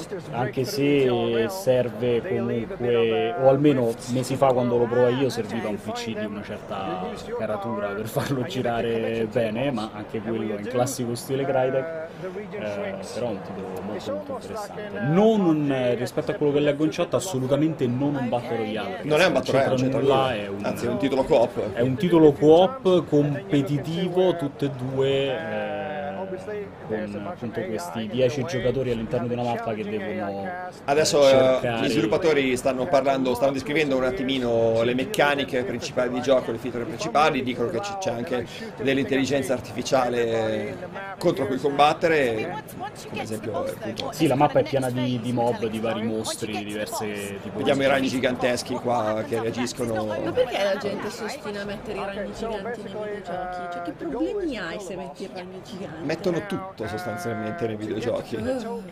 Odi? Molto bene, Gio. Molto bene. Perché so- fanno un po' parte della, della fantasia comune del, del mostro orrido e schifoso cittadino, il ragno gigante. Come Rack Attack, non è misto. Sì, l'ho visto. Comunque è uscito un po' con, eh, con quel filone di titoli eh, col mostrone che ti dà la caccia, no Ema? È un po' su quel, Sì, sì, su sì. quel Evolve. In realtà qui siamo noi a dover andare a, a trovare questi, questi A- a cacciare i mostri e prenderne la la prenderne la, sì, la- la bounty e, e estrarre poi andare ai punti di estrazione stile Escape from Tarkov per uscire con più punti possibili. Eh, la, la- la cosa interessante è che essendoci questi 10 giocatori sulla mappa, i giocatori possono decidere che approccio, eh, che, che- che approccio avere durante la, la partita, se essere loro andare a cercare il, il boss oppure aspettare che qualcun altro vada a cacciare e poi cercare di uccidere chi ha la bounty Per e rubargliela. prendersela e andare Quindi è lì che interviene il eh, cooperativo competitivo. Esatto. Sono- Tra l'altro con i, con i personaggi che vengono acquistati dal giocatore e se muoiono in game sono Li persi per sé, li, li perdi per sempre. Perché c'è la morte permanente in questo. Quindi puoi finire la missione, andare avanti col tuo personaggio e farlo crescere, perché c'è anche il sistema di evoluzione, oppure perderlo per sempre e sei costretto ad acquistare un altro giocatore con i crediti eh, maturati durante la partita. Personaggi che poi ognuno ha la propria crescita, hanno dei tratti particolari che fanno da abilità, cioè, ci sono parecchi, parecchi oggetti per l'equipaggiamento, insomma. Allora, è vero, non è, dicono in chat, eh, non sembra essere un brutto gioco, l'unico problema è un po' sulla ripetitività e sulla durata che potrebbe avere questo titolo. Ma secondo me quello è relativo, nel senso che comunque è, Come un, insegni- problema, è un problema poi I Battle Royale, per di cui esempio. vive qualsiasi gioco di questo genere, quindi se piace la ripetitività è estremamente relativa. Ripeto, in più hanno intenzione di aggiungere una serie di missioni secondarie all'interno delle mappe, di aggiungere il crafting, eh, quindi l'intenzione è quella di riempire poi ogni partita di parecchi obiettivi diversi. Già adesso ci sono parecchi giocatori che entrano in partita, se ne ne fregano completamente della questione boss, vanno in giro a fare punti con i mob o a raccogliere oggetti, equipaggiamento e vanno all'estrazione a servarli, perché hanno solo intenzione di fare appunto esperienza per far crescere i propri, i propri personaggi. Ok, Lui è sudatissimo. Ed è anche terribile da vedere, proprio- a differenza di lei. E stava dicendo che appunto ehm, sono molto interessati al lancio su Xbox eh, per vedere come i giocatori eh, reagiscono al titolo su console, a, come- a quale sarà il loro feedback e poi eventualmente modificare Hunt anche in base a- Sì, ai sì, feedback sì. dell'utenza. Quindi Sono è un titolo attenti sviluppato con molta attenzione alla risposta degli utenti. L'unico problema vero, secondo me, reale, è un prezzo early access un po' altino, perché se non sbaglio sta a 30 euro adesso in early access e loro hanno già detto che hanno intenzione di aumentare questo prezzo nel tempo fino all'uscita per metterlo poi più o meno a prezzo pieno, secondo me è. Ok, stanno andando a parlare di PUBG al momento. Vediamo che cosa ci raccontano di Battleground. Questo è un boot chiaramente dietro per le foto in green screen. Non so che cosa possono fare. Forse è seduto sull'aereo di, di PUBG. Attenzione, ci sono dei dettagli esclusivi riguardanti PUBG. Vediamo un po' cosa ci racconta. Una nuova mappa? Nuove modalità? La mappa nuova arriverà a fine anno. Ed è questa la grafica della nuova mappa. In notturna. Notturna. Butta via. Siamo a Seoul, Blue Hole sappiamo che è un, uh, un team uh, Hi, it's Larry here of. Xbox Live's Major Nelson. Addirittura. For the past eight months, the Xbox Game Preview program has embraced a game near and dear to my heart. But let's be honest, there's been some unpredictability, some ups and some downs. We've celebrated incredible victories, and we've had some brutal defeats. We've also had some incredible spontaneous moments that bring this game to life. I am, of course, talking about Player Unknown's Battlegrounds. Everywhere I look, the team is focused. They're hard at work on all facets of PUBG, poring over community feedback, testing new Major eh, ci sta ovviamente facendo un piccolo riassunto dei mesi precedenti, del successo che ha avuto PUBG su Xbox, ma anche dei problemi che hanno avuto, perché ricordiamo che PUBG al lancio su Xbox aveva dei grossi problemi tecnici. Make però, insomma, per 3 quello che ha venduto, cavolo, possono ritenersi più che soddisfatti comunque. È arrivato from the cafeteria la notizia dell'altro was going giorno che on sono arrivati a 100 milioni di account eh, Creati. creati su. But I didn't come all this way to PUBG Corporation in Seoul, South Korea just to poke around the studio. I wanted to know about the journey. From a little known battle royale experiment a year and a half ago to global phenomenon, and then on to Xbox Game Preview. And just around the corner, 1.0 for Xbox One. It's been an incredible journey for the team and for the fans. And where better to start than the very beginning? Mark? It was nerve wracking. Like really, I mean, we. Brandon I was always Green, hesitant about going into di early access just because in generale it leads to questions and there's Adesso ci racconteranno un po' l'evoluzione che ha avuto PUBG negli anni, da come sono partiti a come hanno fatto ad arrivare a I essere un colosso gigantesco. That final week of the beta, I was watching some streamers play, and they were having a good time. There was no major bugs. It all seemed to be pretty stable. So at that stage, I got a little bit excited. I was like, okay, this looks like we could have a good launch, and we did. 저희가 기대했던 거에 몇 배가 되게 되니까 이 서버가 버티지를 못하는 거예요. 처음 오픈할 때 이게 두려움, 뭐 기대, 뭐 이런 가- 섞여 있는 감정이었던 것 같아요. I'm like almost speechless just even thinking about that moment. Lei è saltatissima. After its incredible success on PC, the team announced plans for PUBG on Xbox One at E3 2017. Readying the game for a platform the team had never worked on before was audacious and a massive challenge. Nel 2017 lanciano PUBG su Xbox eh, One una piattaforma che non era mai stata esplorata 100 da, dallo studio di sviluppo, quindi è stata una cosa molto difficile da realizzare. 10프레임 정도밖에 È stata 나오지 una sfida 않았었어요. incredibile. 그러다가 그, 그런데다가 그 상황에서 사람들이 옷을 갈아입든지 특정 행동들을 갖다 하면은 그냥 계속 게임이 죽어가지고 When we've tried to have the game that runs on PC into Xbox, um, it was pretty difficult having it run smoothly. 그러니까 출시를 하느냐 마느냐가 되게 어려웠어요. 왜냐하면 어, 이게 계속 불안정한 부분도 있고 포팅했는데 그 엑스박스 포팅 버전이 불안정한 부분도 해서 In order to enable um, their development schedule, we applied advanced technical group resources from within Xbox. Stanno parlando quasi più dei things like problemi che hanno avuto. Sì, stanno, esatto, stanno, stavo ascoltando, stanno parlando eh, più di, di tutti i problemi e delle difficoltà che hanno avuto e dei rischi che si sono presi a lanciare comunque il titolo su, su Xbox. Microsoft gli ha dato una bella mano nello sviluppo della versione per Xbox. eh, Ricordiamo che è stato uno degli argomenti più discussi al lancio.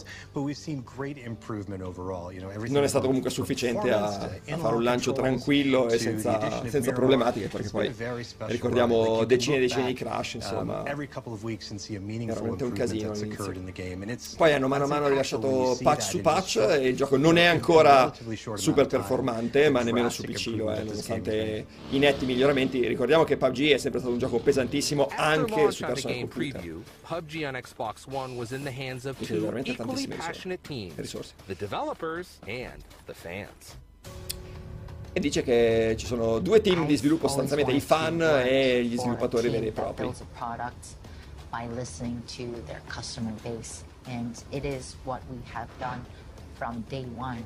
I try to have every wording of the community literally, like even if it's swearing words, I just send it straight away. 의 어떤 피드백이나 뭐 그것이 사랑이 Mentre guardiamo questo documentario su PUBG Seoul, vi ricordo anche ragazzi di mettere il follow sul canale di multiplayer eh, di, di Twitch eh, e di, sulla pagina di Facebook, e eh, su mille altre social in cui multiplayer è presente, da Instagram a YouTube eccetera eccetera, eh, soprattutto per non perdervi neanche un appuntamento con noi di questi tre giorni di Gamescom eh, in cui saremo super impegnati dalle 3, dalle 15 alle 18, dalle 3 alle 6 per raccontarvi tutto quello che succede alla fiera tedesca, quella di Colonia e poi dalle 18 alle 19 oggi dalle 18.30 con i ragazzi direttamente in presa diretta da Colonia per raccontarvi quello che hanno provato e fare a loro direttamente domande speciali. Noi avremo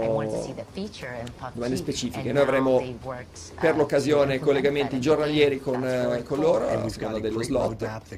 Domani parleremo di Sekiro, per esempio. um, siateci. E con tutti i giochi che hanno fatto vedere, probabilmente questa conferenza potrebbe durare dalle 6 alle 8 ore, quindi non è detto. Più o meno sto, cominciando a Però credere. questa fase di documentario è apprezzabile, nel senso che... Allora, Brava Gio, quindi io e Emma stasera andiamo a mangiare.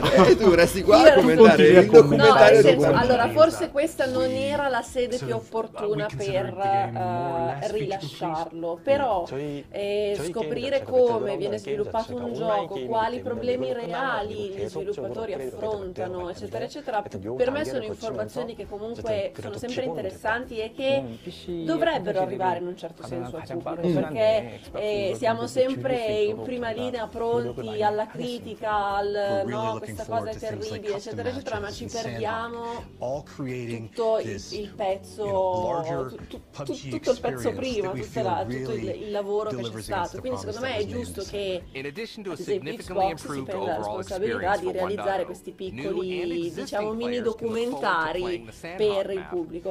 Mm, È sbagliata la sede in cui lo stanno mostrando, cioè un approfondimento of di questo tipo mi sembra più un achievements, which clip che sono appunto documentari andate a cercare su YouTube. sono molto interessanti dove ci sono interviste a sviluppatori che spiegano eccetera eccetera. Ce n'era stata ne stata, fatta una anche su PUBG C'erano anche dei diversi dei weed che sono molto interessanti. M- mentre vediamo questa cosa Non interessantissima, posso soffermarmi sul fatto che Raffaele mi chiede tramite chat se mi va bene stasera che andiamo a mangiare la pizza. È straordinaria questa cosa. Grazie Raff, sei bellissimo.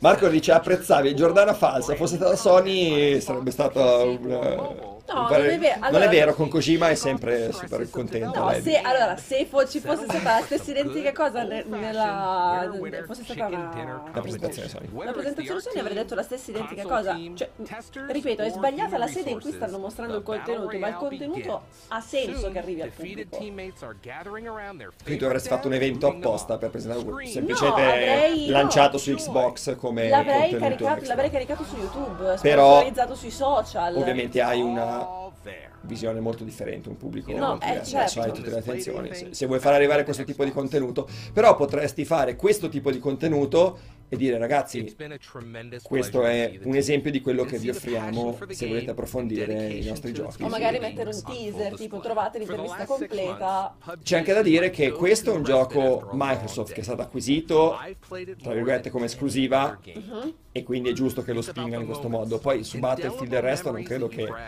metteranno la stessa attenzione. Immagino che ci sia poi Beh, qualcosa su- più tipo Ante Showdown. Su PUBG hanno sempre puntato tantissimo dal momento in cui hanno, si sono accaparrati questa esclusiva che non si è mai capito poi che tipo di esclusiva è, se è definitiva, se è temporale, non si è mai capita la realtà dei fatti. Ecco, Però comunque, forse- comunque avendoci messo uno studio, cioè degli sviluppatori dietro, la loro impronta c'è su quella Sì, sì, sì, quello senza dubbio. Magari anche troppo, ecco, fate un po' meno. Però fa tutto parte del discorso inside Xbox che dicevamo prima. Or, more rarely in my case than I'd like to admit, it is the sheer joyous adrenaline of victory, earned in the crucible of the final blue zone, against a desperate enemy eager. Mi ha fatto molto ridere ai Tony che dice mezz'ora di PUBG Nintendo fa scuola, insomma, con, eh, Esatto, sì, dopo gli copiano tutte. Esatto. È andata a bomba l'idea di fare... Hanno visto i feedback dell'utenza e hanno detto ma sai che sembra veramente piaciuta questa idea di fare mezz'ora solo su un gioco senza dire niente di nuovo. Riesce ad essere copiata anche nelle cose estremamente sbagliate. With the hardworking team at PUBG, I'm confident I'm in great hands, and I can only dream of one thing.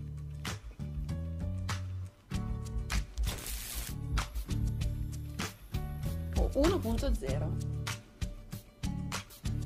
4 settembre, perfetto, quindi si chiude il tutto dicendo che il 4 settembre arriva la 1.0 addirittura pacchettizzata di PUBG su Xbox. Ottimo. Now, as a reminder, the PUBG 1.0 release will include all the enhancements the team has made along the way, plus Sanook, custom games, and War Mode, which will add a deathmatch approach to Battle Royale. Ah, The ok, match will mettono take War Mode, Tutti i eh, War Mode, tutte le mappe, anche Sanook, le... E tutti i we contenuti have. private, Oh, i no. match privati. I am here with Bree White to talk about some brand new Xbox controllers, starting with this drop dead Questo se, gorgeous se ne special discuteva edition tanto, in- molti si aspettavano un nuovo controller.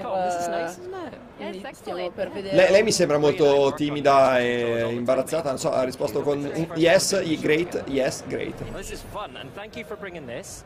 Um, tell us about Bray this amazing White. controller. Vediamo un po' cosa ci dice del This nuovo. is the Xbox Wireless Controller, PlayerUnknown's Battlegrounds, limited edition. Ah, questa è l'edizione limitata di PlayerUnknown ok, Battlegrounds. io invece ero convinta fosse un nuovo... Un nuovo controller? Un nuovo controller e un nuovo pad exclusive elite, for perché molti se lo aspettavano da, da Colonia. Potete preordinarlo adesso se volete. Okay. In the back, you'll see a digital camo. On the left thumbstick, you've got a blue circle. Right, so that's like the blue zone closing in on Ci your. stanno spiegando il camo skin eh, con la zona blu sul stick di On sinistra. the back, there's the PUBG logo. And then here on the right trigger is an X, which is iconic of where the concept of Battle Royale started. Okay, so that's like you Xing out all your competitors in a battle royale match, right? Right. Good. And then for the first time ever, Mhm. we've put grips on our triggers. Nice. Ok, yeah, this ci is sono the- so this is the first time we've i put grip these on su- a sui grilletti. Una sorta di zigrinatura per avere più presa sui chicken Non ci sono modifiche tecniche sostanziali comunque, quindi è il vecchio pad Xbox eh, con eh, semplicemente una nuova skin, questo grip nuovo sui grilletti e un- una ricolorazione per PUBG.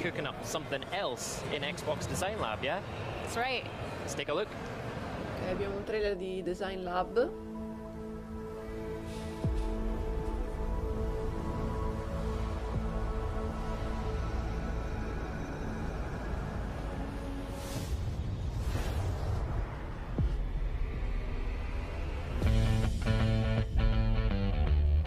Ok, sono i nuovi colori che mettono su Design Lab, che è esatto. sostanzialmente il negozio virtuale di Microsoft dei pad, dove potete scegliere il vostro pad, colorarlo come preferite. eh, poi insomma mi stanno facendo vedere quali Io parti potete una colorare. settantina. Ma non ne hai comprato neanche uno. No, assolutamente no, perché costa. Perché il prezzo è veramente esorbitante. Però Erano insomma. giornate veramente vuote. Sì. Fatto Ma perché 70. mi rilassa? Dopo che hai litigato con Marco, lei va su Xbox Live. È come sfogliare le, le vetrine dei negozi. Tu stai attento ad iniziare con come spogliare perché abbiamo sempre tutti un'enorme paura quando inizi spogliare, questi spogliare. Ah, ok, perfetto. Sei mo- è molto a difficile new Xbox Design Lab options. You can see them here. This is my fall 2018 capsule collection. This one matches my jacket very nicely. I think you'll agree. How about that? What do you think, Grace? colori guardabili la sua giacca. No, ha ha avvicinato il padre dicendo fa pandan con la mia giacca. Però... Ok, quindi sono le nuove due versioni camo e, e where quello you can sfumato. customize your very own Xbox wireless controller. Last year, we brought you metallic finishes, rubberized grips and a few new colors, as well as shipping to over 20 L'anno scorso European c'erano le finiture meta- This le year, rifiniture I'm excited to metalliche. share that we have five new camouflage options Sono and 5 five new modifiche shadow di options. camouflage. All right, yeah, we can have a closer look at them here as il well. So this is the new desert camo option, right? First time we've had desert camo on an Xbox controller. Exactly. There you go. So I put some metallic AC Bongos, eh, vi ricordo che potete anche far incidere il vostro nome sul pad. Che bello, eh? AC Bongos? Io lo aggiungo subito tra gli amici, non so chi sia, ma appena posso. Magari è lei. Yeah, AC Bongos on there, so no one else can use it. And here's the shadow. So why did we bring shadow options to? un momento di Xbox? silenzio. Eh no, Stavi stavo pensando e pensando? poi sono stato zitto The matte perché black forse that non è fades il to a caso. bright metallic. Brava so AC we Bongos. added these five colors so that people Bel can nome, customize dai. the rest of their controller however they want. Absolutely, and I've kept mine Farà pretty bene. subtle, kind of kept the same color scheme, got the nice blue metallic trigger buttons. But of course, with Xbox Design Lab, you can do whatever you want. You can go as wild as you want. And Ok, I'm sure we'll see potete some andare amazing designs. selvaggi quanto volete letteralmente Thank you very much, and per, thank you for the kind per words le about my colorazioni di designs. pad. Basta che ci pagate un sacco di soldi. Quella è scritta in piccolo che nessuno legge mai. Xbox.com slash Xbox Design Lab. And don't we have a time limited exclusive as well with the Shadow C'è series? anche un'esclusiva Yes, temporale. there's a Silver Shadow controller just like this that is available just now through September 30th. All right, okay. Quindi da adesso fino a settembre-. Potete- potete scegliere una colorazione speciale. Going to take us on a journey back in time. Battlefield 5.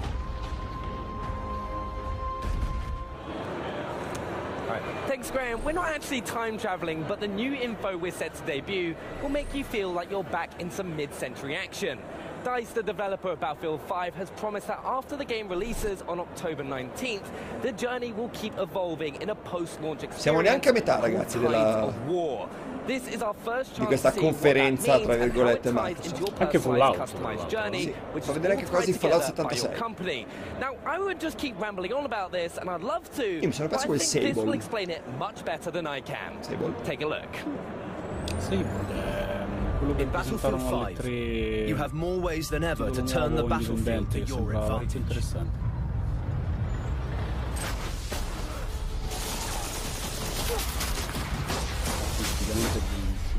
It all starts with your company, your personalized unit of soldiers, weapons, and vehicles. More than ever, playing as a squad is key to success in Battlefield 5. So make sure to collect all the tools and gear you need to win the battle. We are bringing more depth to our known classes with the introduction of combat roles. The recon can specialize in long-range shooting, spotting, or stealth. The assaults become versatile in how they engage the enemy. The medics have more ways to keep their Cioè, squad una serie di alive. informazioni sulle And the classi support del can now provide nuovo backup with new attrition and fortification systems.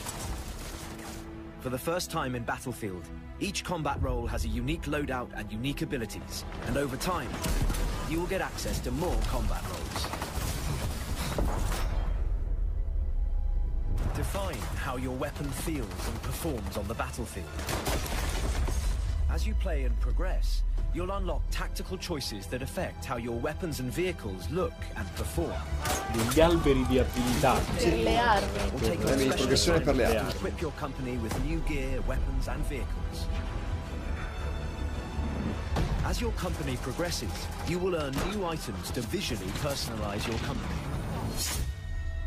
Eh, poi una personalizzazione. You can customize your soldiers delle from truppe. top to bottom. Weapons can be personalized too. Now you get to decide how they look and play. Ok, questa è sostanzialmente più o meno una modifica che. Call of Duty fa da, da sempre e la stanno trasportando anche su Battlefield in qualche modo. With Tides of War, you'll embark through humanity's greatest conflict, giving more gear to grow your company. Whether it's how you choose to look or how you choose to play, Battlefield 5, you'll never be the same.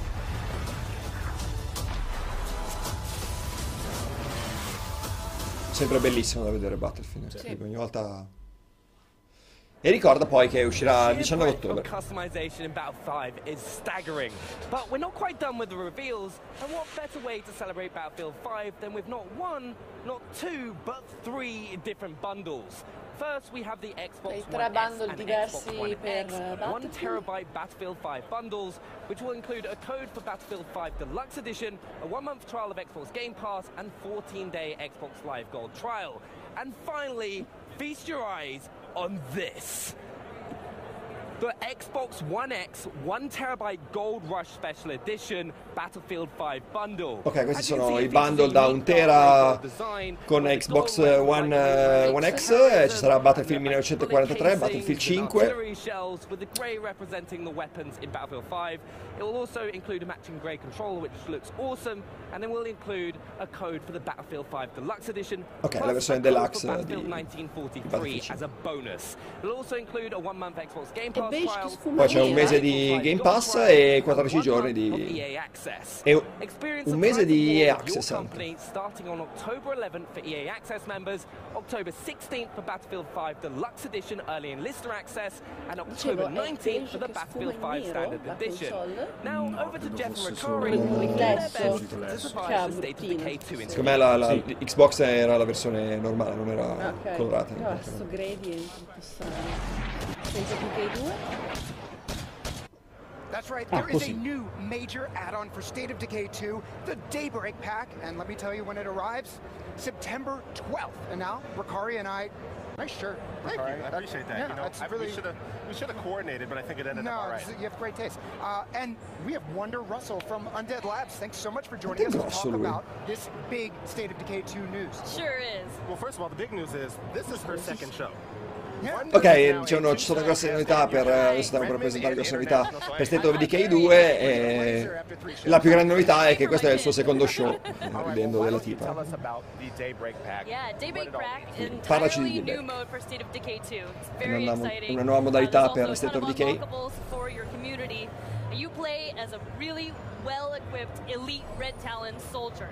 So you drop in, and your whole goal is to defend a Red Talon tech through waves of zombies that get Ok, increasingly sostanzialmente giocate come un, un soldato d'elite, dovete resistere alle ondate di nemici che, vi see it's assalgono. like- it's- there's quite a bit different, especially your Vedete saltate questi zombie, ondate sempre più difficili di map. zombie, dovete Uh, resistere. you Niente di, lose your own community, so you're not going to lose any precious survivors. di, par- di Oh, yeah. di particolarmente nuovo.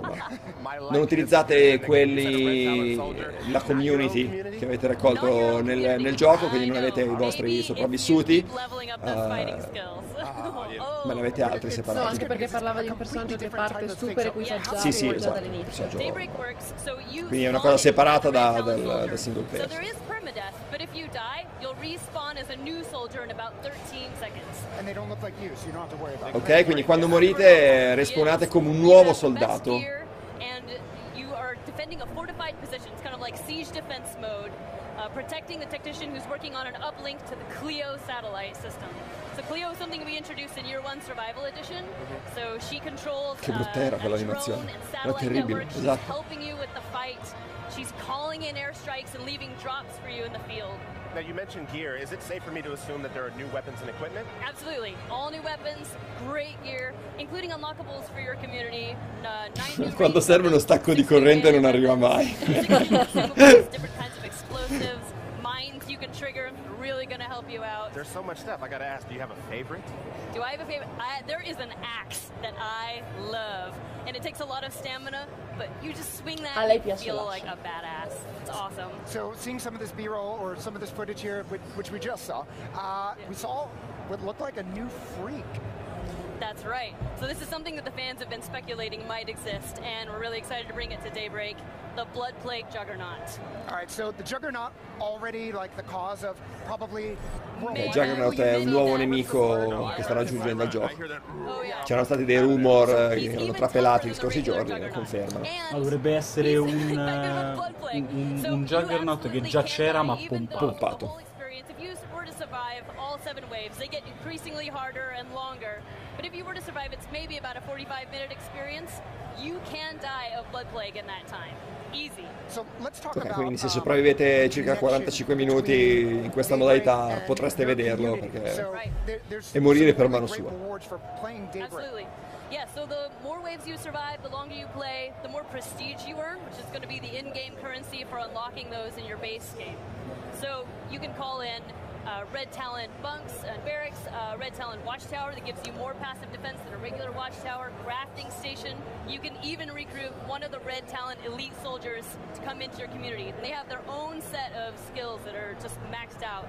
They can even become a leader and not just a warlord, which I think is really cool. I'm excited. I'm ready to go. That's Yeah. September 12th, yeah? You do, yeah, it is, and uh, I think, just think you're excited that you can play and not worry about not you know, worry about if using I'm someone who looks like you. Yeah, and up to and it's co-op as well. Drop in, drop up, uh, up to four players, and uh, and if you you can also play it uh, single player, and you'll have two NPCs to go with you, which really Ok, helps. quindi potete giocare in single player con due altri NPC guidati dall'intelligenza artificiale o in quattro giocatori con eh, modalità drop in drop out. For, uh, for joining us here, and we'll be playing on September 12th. Up next, Graham's going to give us the scoop on Sea of Thieves. So sharpen your Sea of Thieves blade. E arriva su- Digital. E adesso vediamo Sea of Thieves se hanno qualcosa di nuovo Why are you da, going to tell me how I can see a Thieves? da farci vedere. you know, they hate that. I hate that. So why do that? Because it sounds like Graham, and I You want know to what? be like live your Graham. life. No, live your life. All right, well, Dopo tra l'altro l'introduzione recente delle battaglie contro Ok, si parla adesso di Sea of Thieves, hanno fatto una piccola gaghettina dicendo Il megalodonte. Posso parlare come voglio. Ecco, appunto. Non lo so, ma noi ci siamo fatti esplodere prima del cortocircuito, quindi perché non può fare Gamescom. Perché dobbiamo parlare male di una persona che fa AR prima di uno. Ci si è fatto esplodere con Van Damme.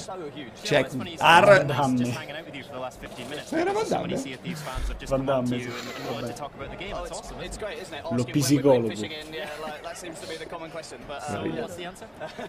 like, we hear the feedback. We hear the feedback.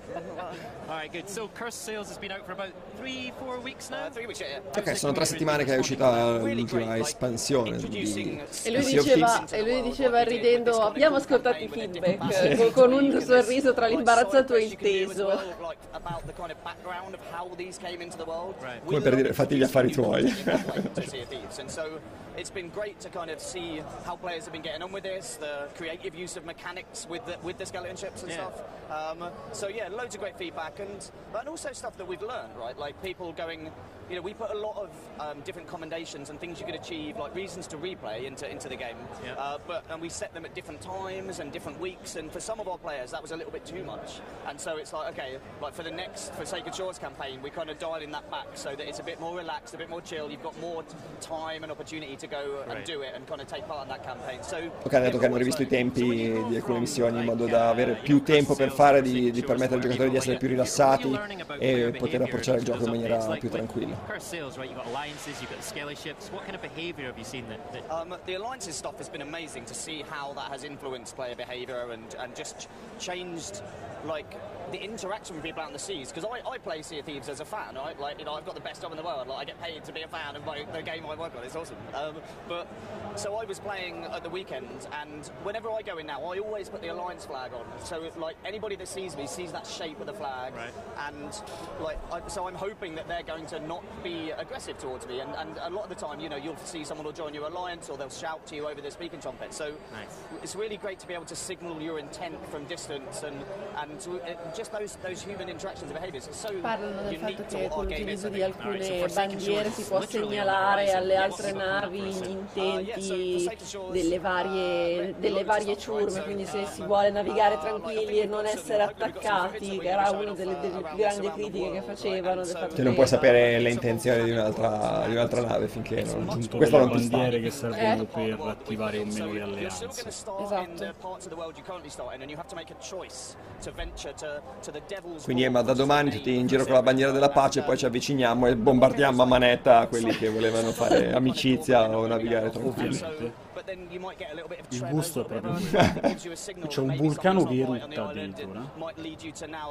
And might lead you to now want to ki- kind of maybe hide in a cave Forsaken or get Shores. off the island and back to your boat and wait and see. Um, it depends Che kind è of what la circumstances you're in, prossima what stuff, espansione, how much quella che glue you've got dovrebbe and everything. arrivare, But then if it does credo, kick intorno a off, fine you've got settembre. like uh, geysers which will fly you up into the air if you're like running across the island. You can get pinged up into the air.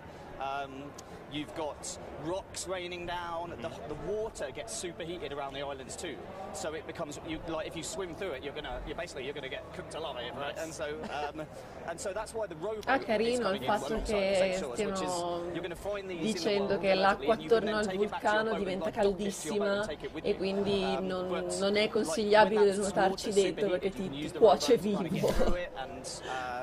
Um, uh, you can fill it up with loot. And one of my favourite images actually from um, there was a video someone put together speculating about what they could do with this, and they just filled it with uh, snakes and explosive barrels like the rowboat. And, Sì, le espansioni like, sono tutte gratuite, ragazzi. um, Sono, perché più che espansioni vere e proprie loro li lanciano come degli eventi Sì, esatto, sono dei- degli eventi in gioco che durano un tempo predeterminato che servono per, eh, per, per- per andare Delle, delle patch contenutistiche sostanzialmente. Una serie di robe ma che poi effettivamente restano all'interno del gioco il primo evento è stato quello del megalodonte che poi è rimasto adesso ci sono i galeoni fantasma E poi ci sarà questo del vulcano. So.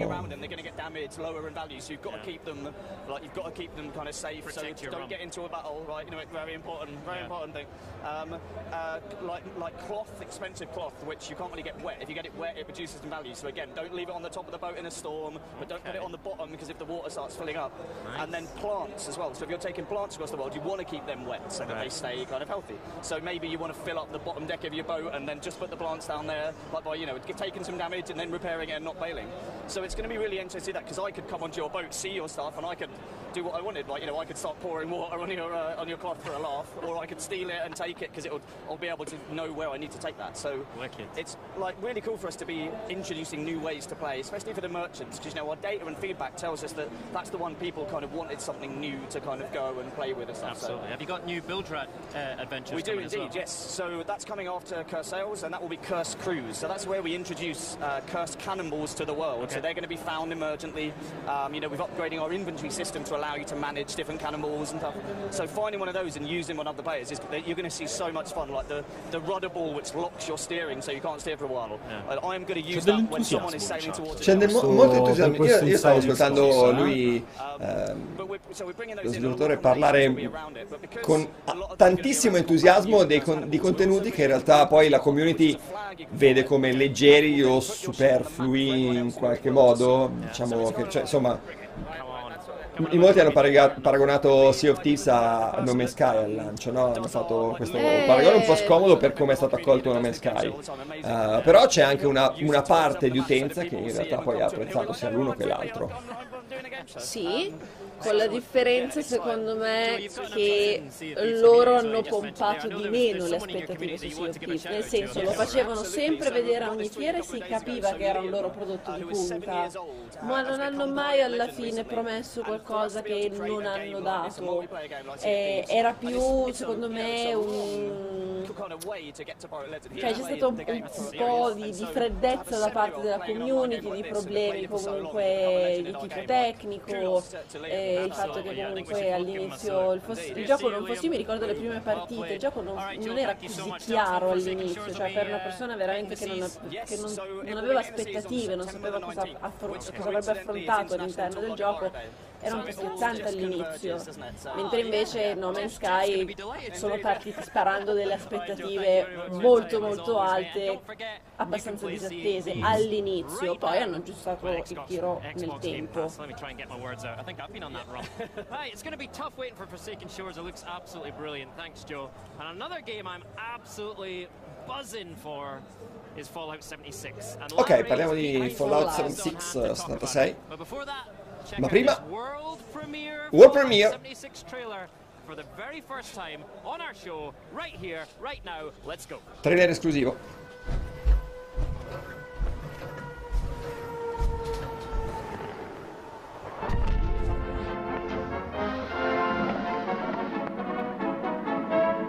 Big Boy che esce dal Vol 76.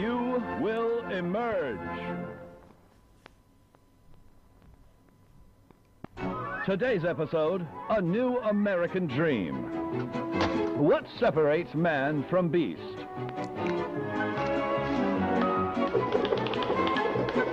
No, it's not his ability to tap dance.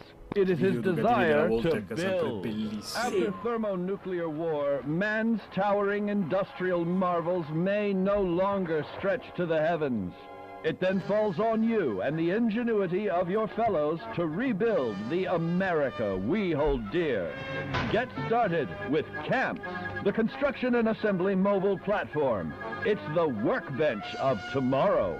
Once established, your camp will not only provide you with much needed shelter, but also the means to satisfy your hunger, quench your thirst, and even treat infection. The essential pillars of survival. Expand your camp by scavenging resources or mining raw materials the old-fashioned way. Ci stanno facendo vedere che tra le varie meccaniche survival Ci sarà questo camp eh, che vi permetterà di costruire una base migliore e potrete anche migliorare il camp sostanzialmente attraverso la raccolta di risorse. In giro per il mondo. With your home secure, you can now craft handmade ordnance at your leisure to give your si può avere altercations un, that un campo con banco da lavoro Or portatile better da yet, potersi portare in giro these dove si homemade vuole per to your realizzare neighbors quello for che, profit. che vogliamo mentre siamo in giro. Remember, capitalism. It's the only thing keeping us from being communists. The world may have ended, but keeping up with the Joneses Che il capitalismo è l'unica cosa che ci tiene lontani da- dal comunismo, è l'unica cosa che non ci fa diventare comunisti. When your home looks important, you are important.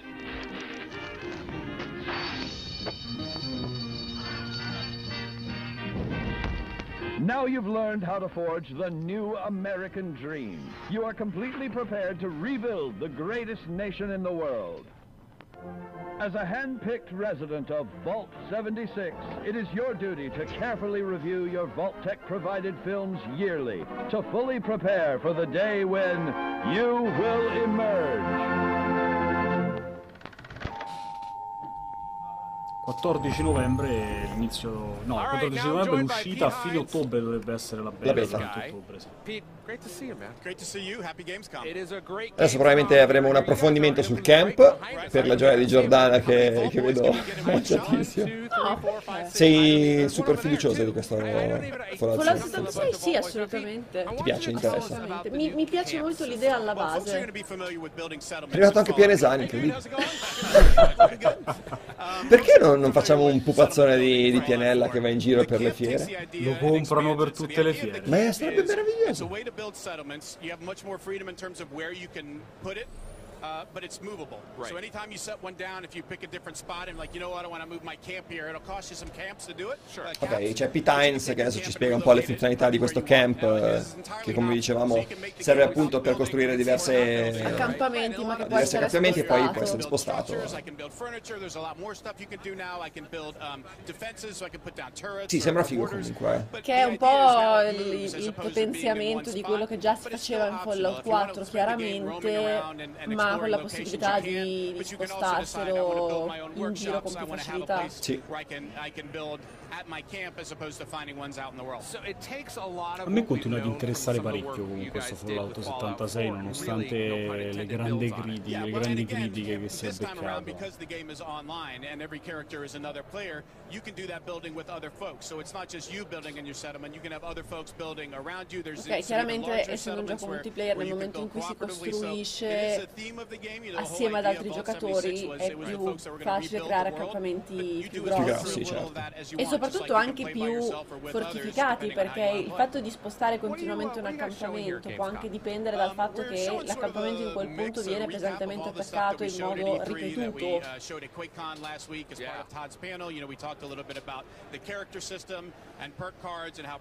work. Ok, hanno parlato durante il QuakeCon di diverse novità su Fallout, eh, come la personalizzazione dei personaggi e quindi You know, the big difference is you can now play it with other people and have that a shared experience that folks have dice anche for che potete oh, I wish I could play condividere with l'esperienza con altri giocatori like my ovviamente friends or- or my family. Now you know there's no shortage of me coming to you with e giocare con i vostri amici feature o requests. I'll con, caught up as well. o la I famiglia. want to play a Deathclaw. Well, we'll add it to the list. how about a how about a Deathclaw costume? Can we at least start there and Yeah, all right. move to actual Deathclaw? Fair. You get, Is that we'll get close that. enough? We'll go into that. Now I, am really excited because there's you have a you have a beta coming up, or as they say in Europe, a beta. A beta. So what can Uh, you it's gonna us be about? it's going to be in October. Yep. Uh, it's coming to the Xbox One first. Yep. Ok, ottobre ci sarà la beta di Fallout 76, arriverà prima su Xbox One. And you're ready to go. If you pre-order it digitally through Microsoft, you literally need to do nothing else. Should be set up. E se preordinate attraverso lo store digitale di Microsoft eh, non dovete fare nient'altro e vi verrà consegnata la beta non appena That's it. You'll be the first folks in the world to play sarà disponibile. Fallout 76. E sarete i primi a giocare Fallout Fallout 76. you can do it right now with Game Pass. right. Fallout 4 is in Game Pass. So if you're if you we talked about this earlier in the show, you can get two months for two dollars. I don't know what $2? I don't even know what that is in euros, but it's Probably something two. sim- probably two. Uh, Conversioni Fallout 4. dollari, euro fatte Come le così. schede Nvidia d'altra parte, no? 1 a 1 il dollaro e l'euro. Molto bene. Sta dicendo appunto che le Fallout 4 è incluso al Nel momento Game Pass, nel eh. Game Pass e ci ha anche fatto la marchetta dei due mesi a 2 euro. Che non è male comunque. No, no, no. With uh, this Vault Boy, with the other Vault Boy, with Pete. We have so many Vault Boys. All right, it's always great to see you, Pete. Thanks for chatting with us. Good to see you again. Quindi al boot di Fallout eh, ci sarà Pete Hines che girerà con i Vault your Bundle. E poi c'è anche il bundle. bundle? I mean, I've already got my Che brava. party, so I'm good on that front.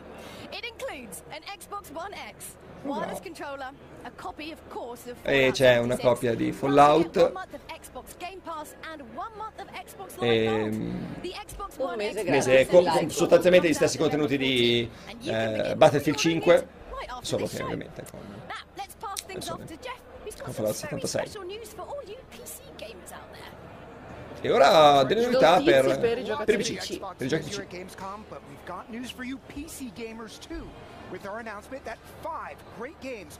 available non fa soon l'8 on alle 8 Steam ragazzi. First up, Recore Definitive Edition, an action-packed adventure in which charming robotic companions and tough platforming are your key to saving humankind. Super Lucky's Tale is a delightful 3D platformer that Questi sono follows tutti i the giochi che adventures of stanno a per arrivare su Lucky PC. on his quest to help his sister rescue the mysterious Book of Ages. Per cui la versione definitiva di un recore che purtroppo era un Ma cos'è sto video terribile? compromettente ma con uno sviluppo travagliato perché questa qualità terrificante questo trailer? 3D platforming game Rush, a Disney non adventure. Pixar Park tra l'altro non vedi l'ora di no andare è, in giro è de- esatto è della è il titolo che aspetti di più è il titolo che aspetta di più. Possibilità di andare in giro per Zoo questo Tycoon. parco della Pixar virtuale non vedi l'ora uh, uh,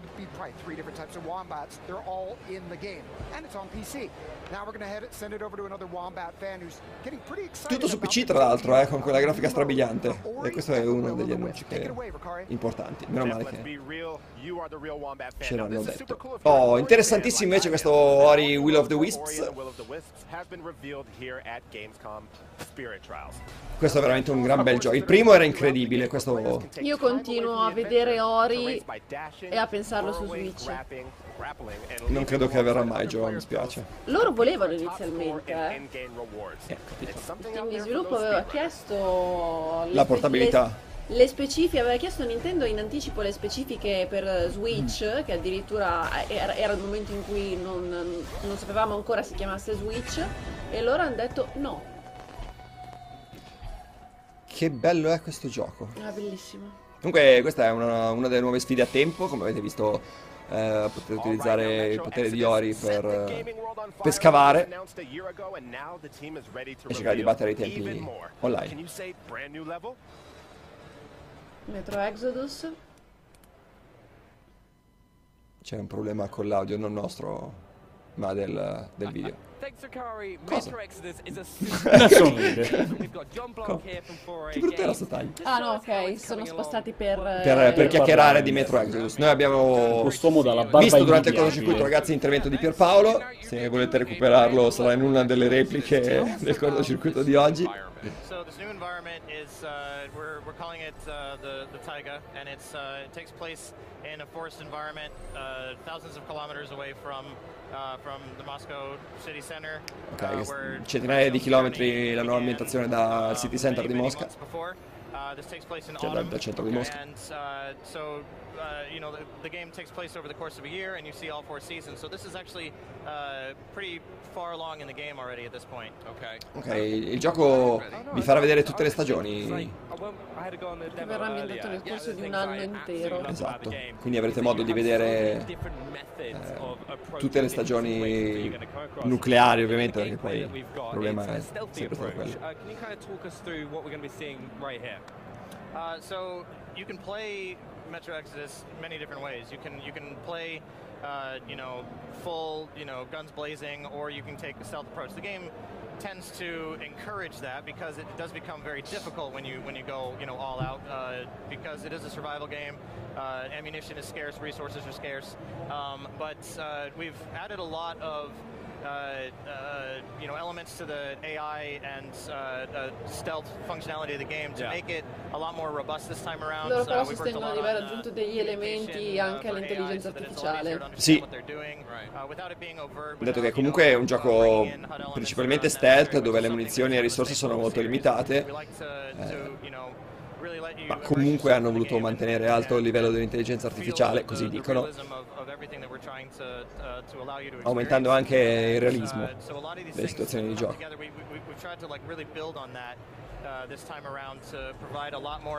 Resta molto bello da vedere. Molto bello. Comunque, Lontano dalla presentazione delle tre dell'anno scorso.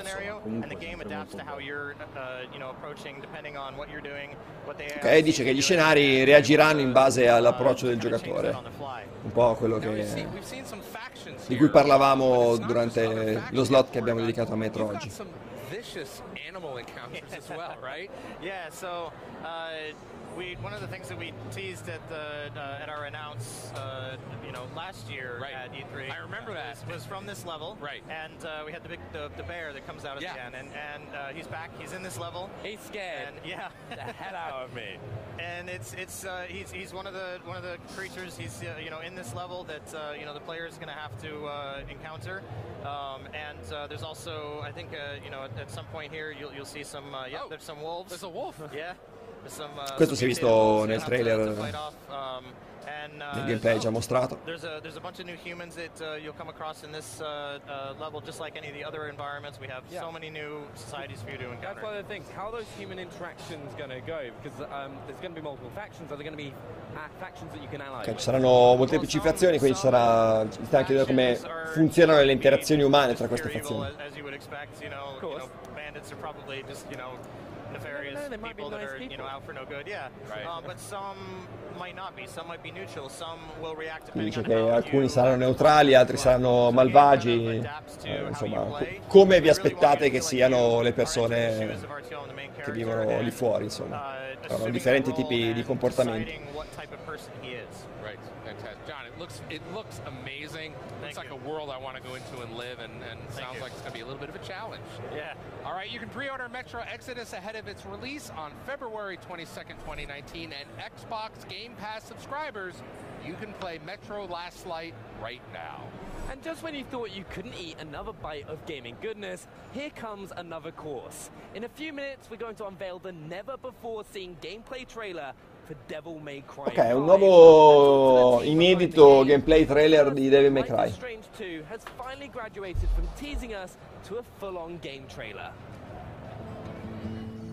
E poi rifanno rivedere il trailer di... della... Di eh, Strange. Strange. Feels like we're walking nowhere.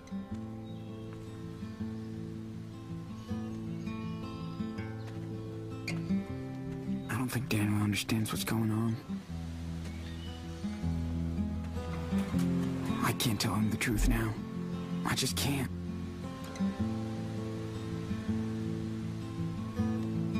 How am I supposed to take care of us out here?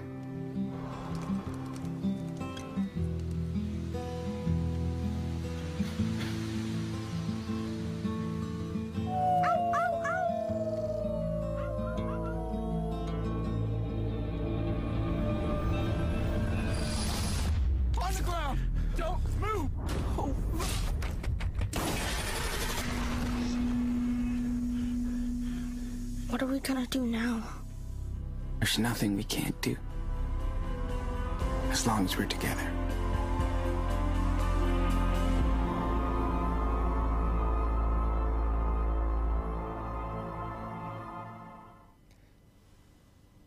27 settembre il primo capitolo di Life is Strange 2 e se volete saperne di più ragazzi ne abbiamo parlato quest'oggi, poco prima della conferenza Microsoft eh, con Vincenzo.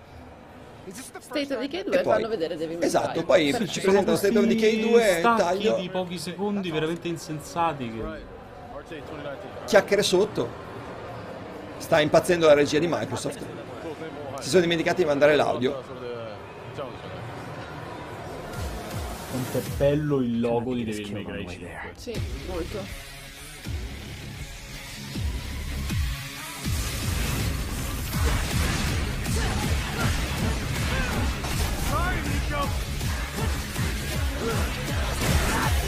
Gameplay trailer eh, comunque abbastanza inutile visto che è uscito tante- tanti minuti di gameplay di, di Devil, insomma.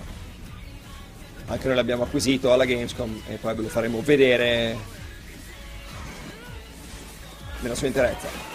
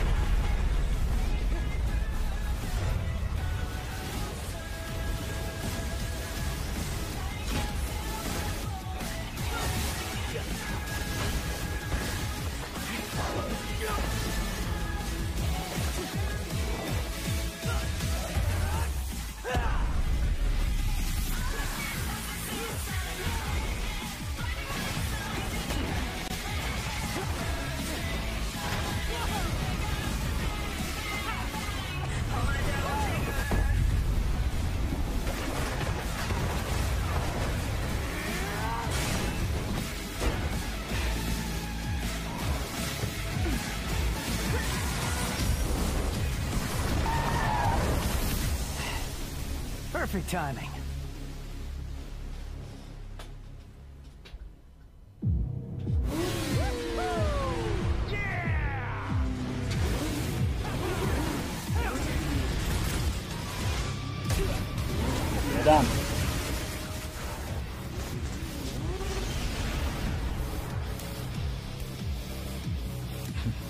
Con la barbetta incolta.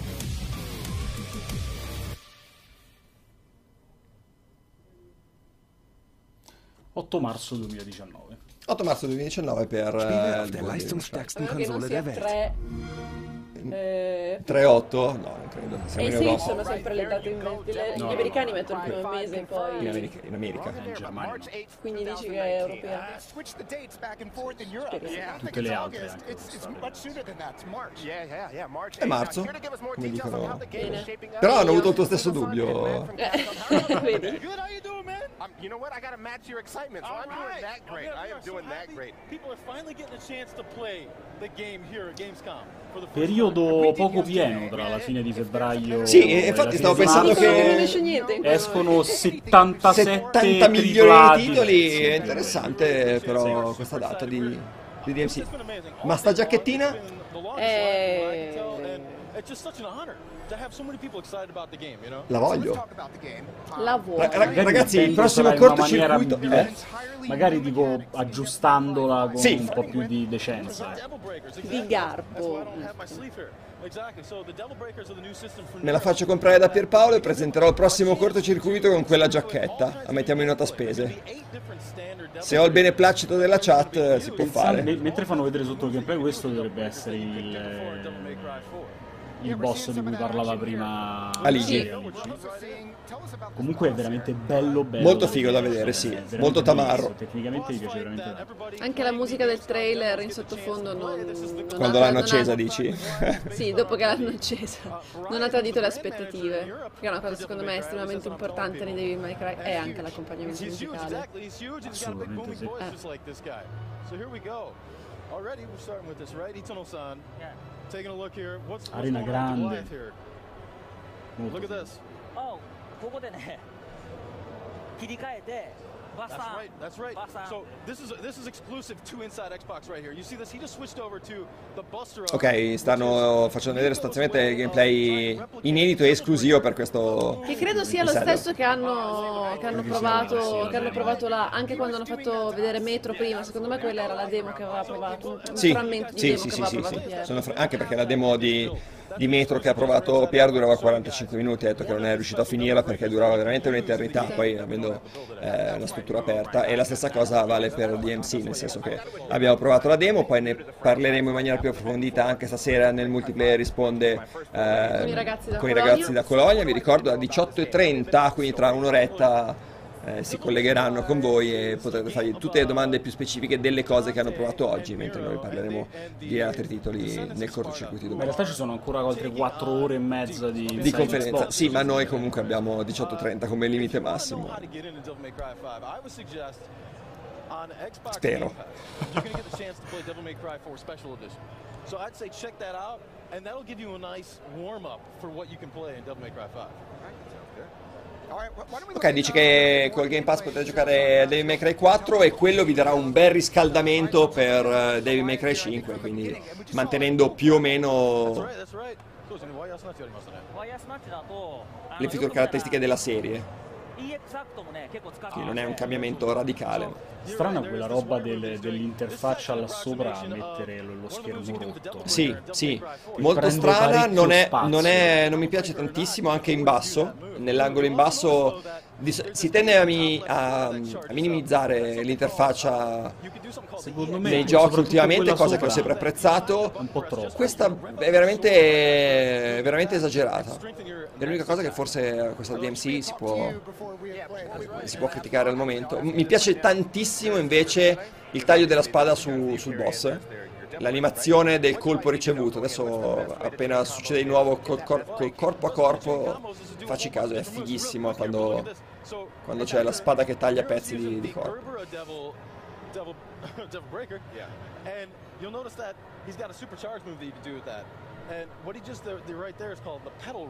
Esatto, è ovvio ragazzi che eh, il, il button smashing forsennato di questi titoli si può fare tranquillamente, eh, puoi finire il gioco schiacciando tasti a caso nelle modalità più semplici probabilmente, sicuramente non puoi quando la difficoltà sale e hai bisogno assolutamente di, di concatenare Ma colpi. poi comunque ve lo gustate a metà. Ve lo gustate a metà. Direi è uno stylish Però action. secondo me voglio dire, gustarsi a metà un gioco del genere, se quello è il tuo livello di skill va benissimo. Nel senso, per me un gioco come Devil May Cry o Bayonetta, anche se non lo sai giocare alla perfezione, se non sei capace di, di- di fare tutte le combo, di tenere in aria i nemici, eccetera, ti puoi divertire ugualmente e godertelo uguale. Certo, poi non approfondisci il gameplay, ma quello è un altro discorso. Eh, magari non hai neanche voglia di studiarti così tanto un gioco per approfondirlo a quel punto, capito? Quindi è, è legittimo secondo me avere diversi modi di interpretare Dante. Siamo passati magicamente a Ollara dietro, mentre eh, ancora parlano di... La, la regia dietro è slegata ovviamente sì, alla sì, presentazione, è, è quella della fiera, è quella della fiera, stanno facendo vedere diversi Però titoli. Però c'è sempre il tubo di PUBG là in fondo, verde, certo. per fare le foto. 池池田さん全部みんなにね頑張っていただきたいですよねそうですねあの今最後の調整で頑張ってるんで大阪でね本当にそうですよね They- They're working on their butts off right now on doing the final adjustments to the game right now Also just a real quick shout out to the Devil May Cry 5 Resetter Discord Lots of really nice people in there But yeah, that's where we go man Devil May Cry 5 coming out March 8th, 2019 And we're gonna find out more about the game at TGS All right, I know we're you guys looking probably forward wondering to about it. Dante Hanno ricordato di nuovo la data d'uscita e hanno detto che ci sarà anche eh, che Devil May Cry tornerà al Tokyo Game Show. And for those of you Game Pass subscribers, keep in mind you can play Devil May Cry 4 SE right now. Ci mancano ancora 5 giochi. All right, wh- what's next? Well, Jeff, I think it's time to spend some time with our favorite new heroine, Sable. Sable. Arriva Sable. Eccolo, sì, esattamente lui.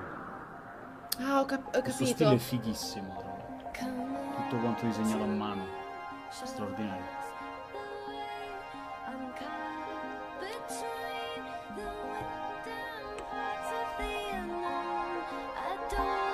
Between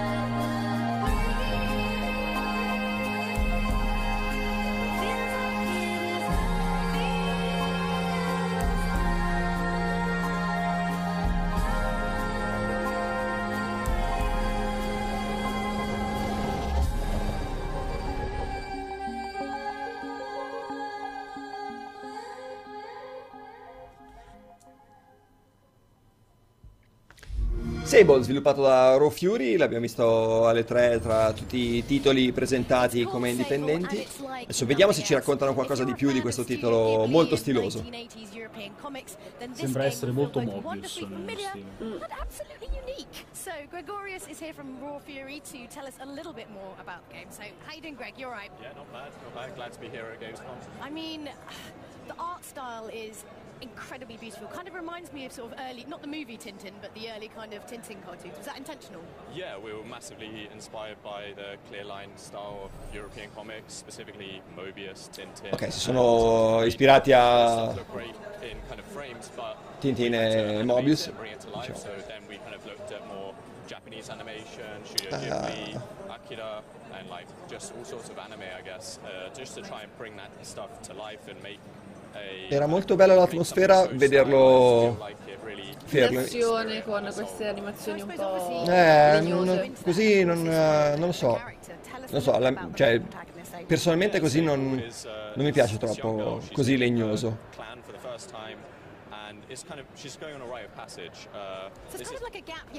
Impressione personale, eh, però se fai L'avresti un... voluto fluidissimo. L'avrei voluto molto, molto fluido. Eh, non credo però che il, il tipo di stile grafico si sposi con l'animazione. In realtà c'è anche da vedere se magari non è proprio una questione tecnica.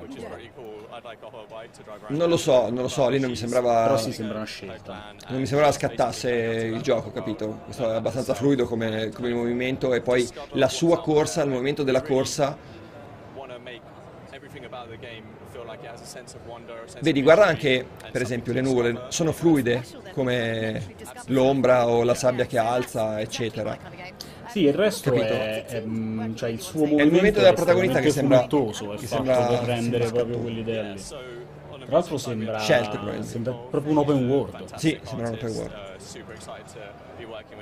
Magari poi invece come giorni... eh, For us, insomma. she wrote 80 Days. Martin Faller, he's doing the sound design, and Micah, who's doing our animation, and then Daniel and I, my business partner, we are kind of the core, core team members, and we work in a shed. Uh, so hence the name Shedworks. Uh, membri wondered where that was yeah, from. Yeah. and, uh, yeah, it's, it's, it's great. It's, it's really nice. Like it's really personal. We're making something that I think we are like hoping is an expression of, of this team.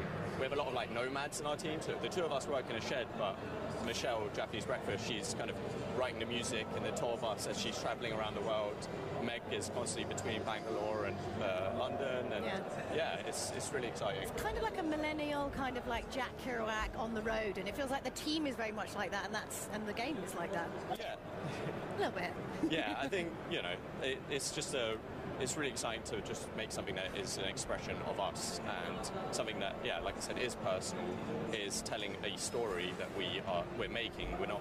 Um, Ma a fondo ci chiede l'hardware da 150 euro che dovevano presentare in questa conferenza qual è? Probabilmente il pad. il pad da colorare Le nuove con le colorazioni colorazioni speciali. I'm sold.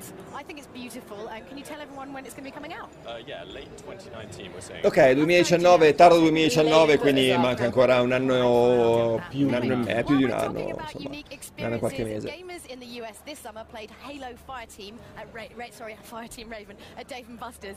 This is a massive arcade setup that's truly incredible and is coming soon to the UK. Australia, Middle East, Canada, and China, but mainly UK. That's great. So here's a look behind the scenes at Halo Fireteam Raven. Ok, vediamoci questo dietro le quinte di 343 Industries. We have been talking about a Halo arcade game for years. Actually, the, the seed of that conversation is a Halo pinball machine, which we still haven't Lui si sono scordati di metterlo a fuoco. So the idea has always been knocking around in the back of our heads. Just what would it mean to take Halo out of sort of the console and PC world and bring it, I guess, out into the wild? I want to say I s- approached Microsoft about um, working on a Halo arcade game probably six years ago.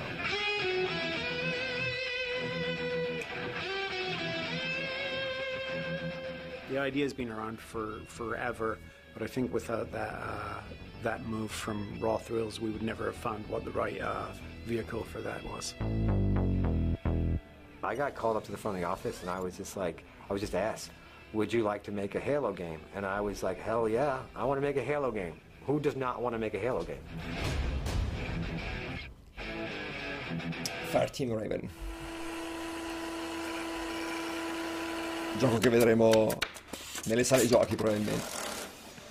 Number one thing that Raw Thrills and Play Mechanics in pride Italia, ourselves on is that we are arcade game makers. We understand arcade games. Our company creates games from concept through software, hardware, mechanical, and then all the way to manufacture. An arcade game is a physical, big game that sits in a location. And to do that, it takes lots of people and lots of, of different types of work and effort to get us Sicuramente quello che tutti volevano sapere riguardo a... See, normally, a- Ad Halo, sì, sì. Which is mainly what I do. This is what the actual camera is going to look like. Um, and software starts first, right? So in software, we come up with the imagery of the game. This is our G7 engine. The ideas of the game, the tempo and the pace of the game. What are the sort of key elements that the gameplay is going to be? Yeah, there's the impact. There's nothing we can do. You know, we put a lot of effort into capturing all the little details of Halo. So I am currently creating the effects for the Scarab in our engine. It's all recreated from scratch. Ok, quindi hanno to creato sostanzialmente eh, gli effetti dello scarab da, tutto da zero motore per questo titolo arcade che sarà uno shooter in prima persona eh, alla Silent Scope ma con eh, i fucili di Halo. Detto Silent Scope non in termini di cecchinaggio Time Crisis, quello che volete House of the Dead. Uno dei tantissimi. uno dei tantissimi shooter arcade da sala giochi quindi con il fucilone attaccato al cabinato eh. Da, da quello che ho visto dovrebbe essere attaccato al cabinato, esatto, esatto. Non è mobile come la Guncon eh, di, di Time Crisis. Crisis. Esatto. Design the game on this, we make the game on this, we test the game on this, we play the game on this. No, che brutto però. Spero che sia un prototipo quell'arma. Cioè, perdi tantissimo di immersione se hai una minigun eh, 40% sul cabinato e poi il fucile Perché d'assalto credo che siano quattro, perché credo che siano quattro giocatori su un mezzo di trasporto. Non ne sono tanto convinto perché nelle inquadrature che facevamo vedere c'era in realtà il fucile di Halo. Quindi sono curioso di capire se era un placeholder o... to control the gun, to control it comfortably, and to be able to obviously get in and out of the cabinet without problems. Non credo che sia il nuovo hardware a 150 euro, ragazzi. facility. And there they will get all the hardware necessary, the I.O. board, the monitors, the computer, the gun control.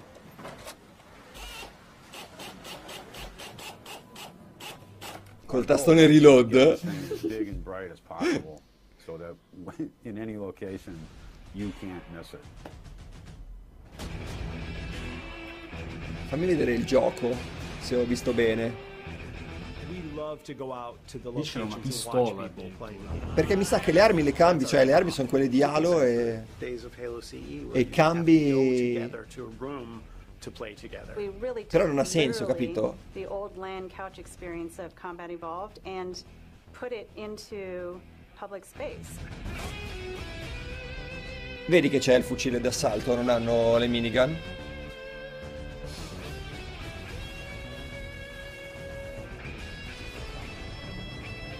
Magari mi faccio solo vedere 20 secondi, 10 secondi, 5 secondi di gameplay invece che dei fotogrammi sarebbe meglio. Big, exciting, epic. Va bene, Halo Fireteam Raven, eh, nuovo gioco arcade eh, che difficilmente vedremo qui da noi, a meno che Microsoft non lo porti in qualche forma strana, magari alla Microsoft House. Ci piazzano sto cabinato a Milano. Parliamo adesso del Game Pass. Xbox Game Pass, vediamo un po' di novità. Che cosa è in arrivo? Oh,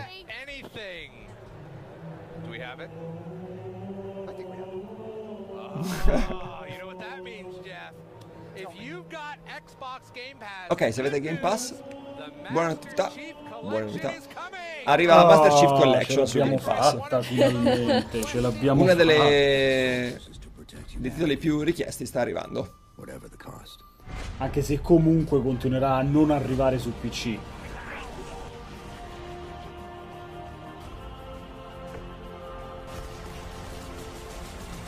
I will continue my campaign against the humans. That's not going to happen.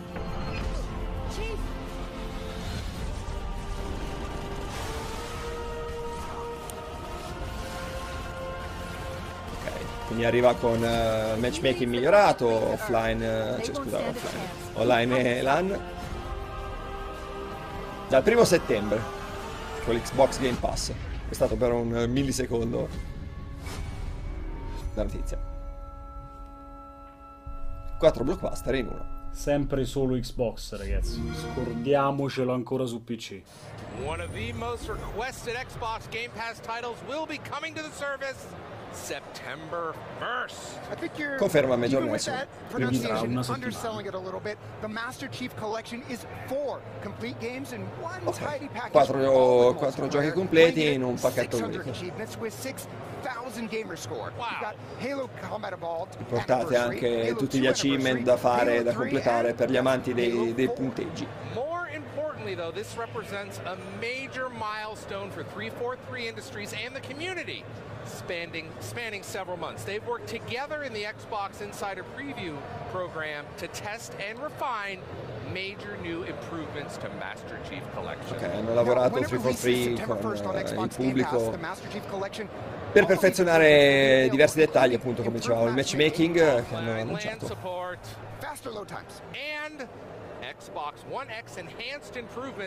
Miglioramenti su 4K Xbox One X con HDR eh, support, and even HDR, better, 4K, tempi di caricamento 60 ridotti e 60 Halo frame 3 per secondo. multiplayer on the pit at 60 FPS. I'm in. It's like butter. Now that's the update you're going to see in September. Solo tre. They're not done. Master Chief Collection will continue to see improvements, including an upcoming custom game browser, so you can Arriva create anche and un- find unique player Un sistema per eh, le partite custom, sia in termini di ricerca che a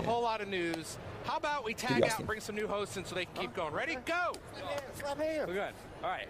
Bisogna 5 perché passiamo Halo Ah. un tag team è diventato. Come? diventato un tag team.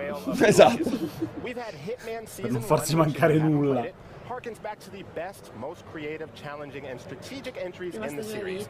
Agent 47 has never had so many toys to play with and opportunities to exploit.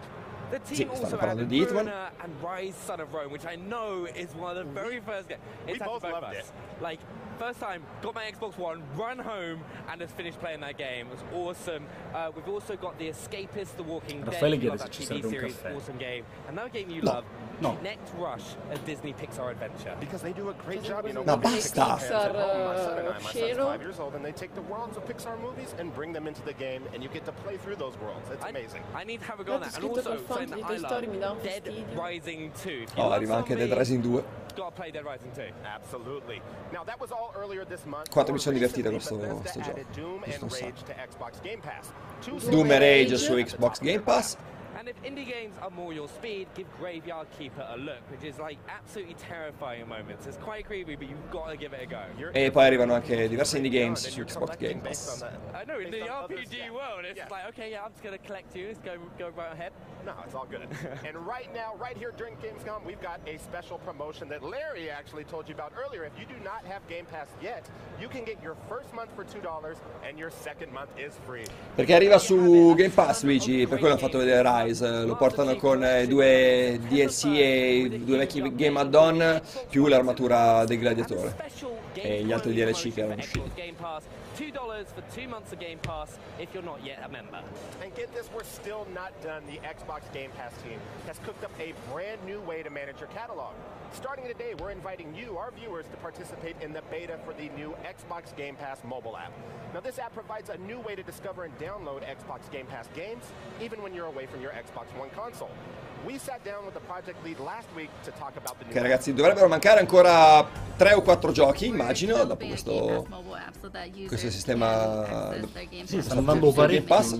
Stanno andando molto lunghi. Eh, intanto noi vi ricordiamo di seguire il nostro di canale eh, di, di multiplayer. Se siete qua in diretta, mettete un cuoricino sul canale di multiplayer.it di Twitch. Seguiteci su Facebook, su Instagram, su tutti i social.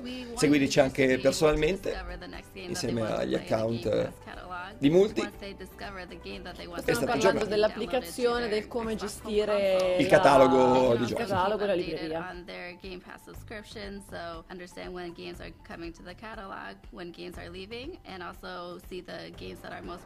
Game Pass the the as well as get exclusive deals that are only available to Game Pass subscribers. Additionally, they can browse the games by different genres as well. If they have a specific title in mind, they can search in the app. So right now, for Android users, they can go to the Google Play Store to search that Game Pass app and find it and download it to their device. On iOS, we have a limited number of spots, and so if users want to help us test it out, they should act now. They can go and search uh, through TestFlight, go and sign up, and then they'll uh, Ok, se volete provare l'applicazione su Google Play Store è disponibile gratuitamente già da adesso, se invece siete su iOS, visto che hanno una disponibilità limitata di, di posti a disposizione, dovrete fare opt-in dal sistema di beta. Se siete su Windows Phone probabilmente sarà l'unica applicazione del vostro smartphone che funzionerà. Se- Sento un po' di veleno da parte tua, Giorgio. Po'. and submit that application to be part of the E l'errore è stato quello di comprarlo. Windows Phone.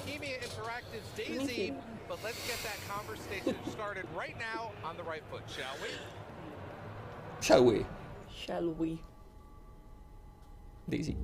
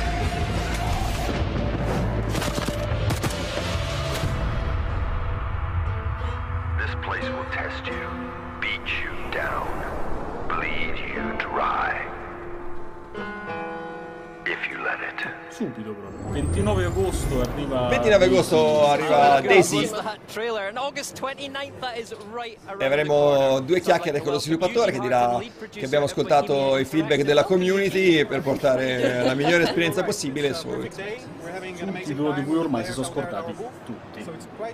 Speaking to your mic from Eugene. There you Yeah, yeah, come. sorry for that. Don't worry. Uh. Questo è Um, fatto.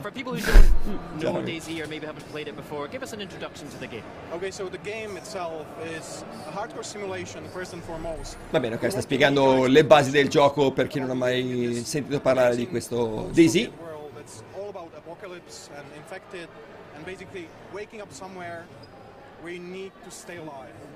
Sostanzialmente vi sveglierete da qualche parte e dovrete sopravvivere. Stanno facendo vedere le riproduzioni fotografiche che hanno fatto, di- di- visto che le mappe sono ispirate a posti che esistono realmente. Stanno mostrando le zone riprese da Bohemia.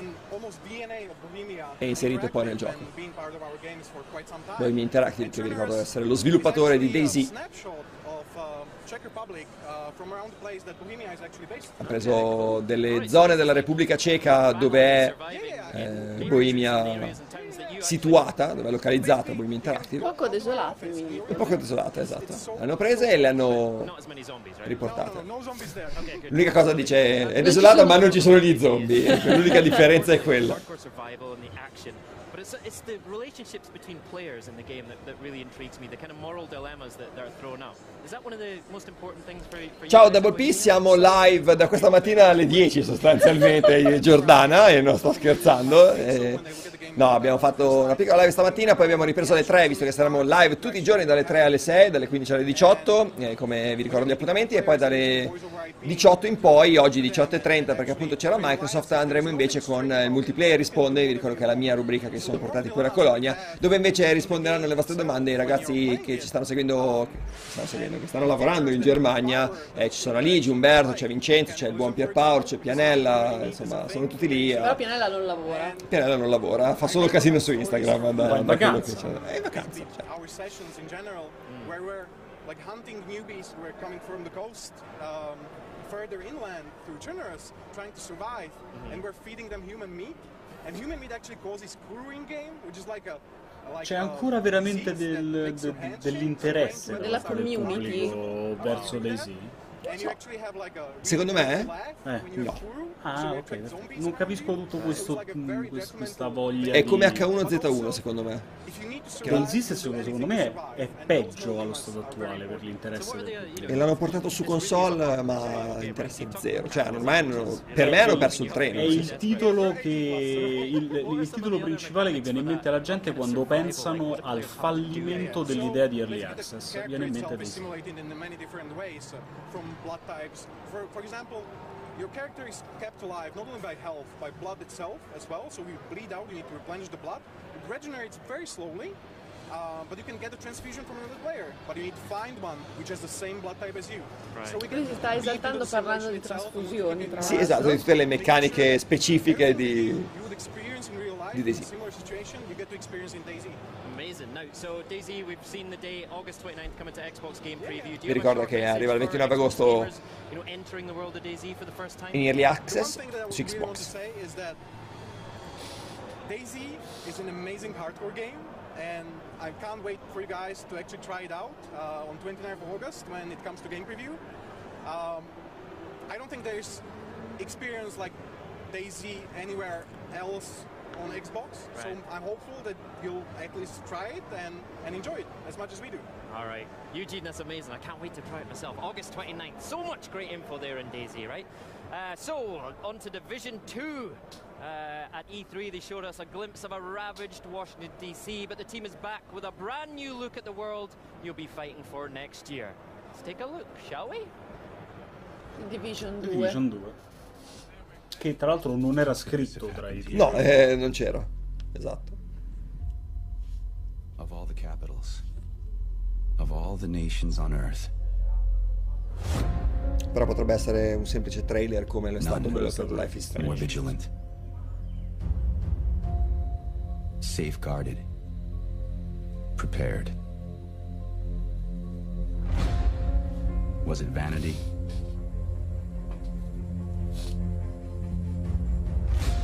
Bad luck? Or something more sinister? One thing is beyond question. This is where we push back. This is our defining moment. If we fail, our nation falls. We are the free world's last line of defense.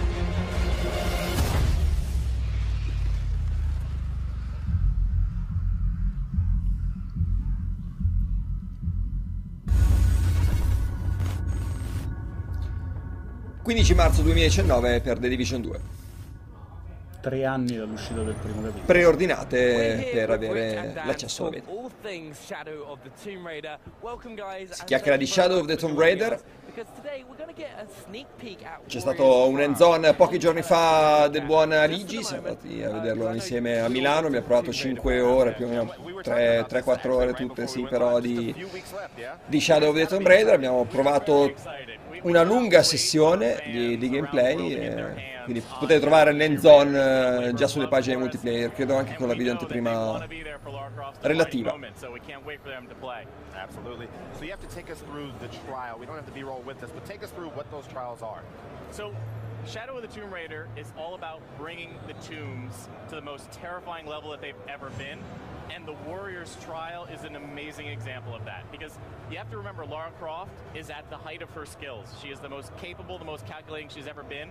So, in order for there to be a challenge, we have to dial up everything else. So, the tombs, the combat, the traversal, everything has to be even harder to give you a challenge, to give Lara a challenge. So Warriors Trial is all about delivering that challenge. And the Warriors Trial for us, when we start thinking about it, Sampi, no, non hanno fatto vedere niente sull'Elite Controller V2, pensavamo lo facessero vedere, invece hanno mostrato al momento, almeno per il momento, eh, solo delle nuove colorazioni per, eh, per i pad eh, già esistenti, eh, quelli ordinabili online eh, sul sito.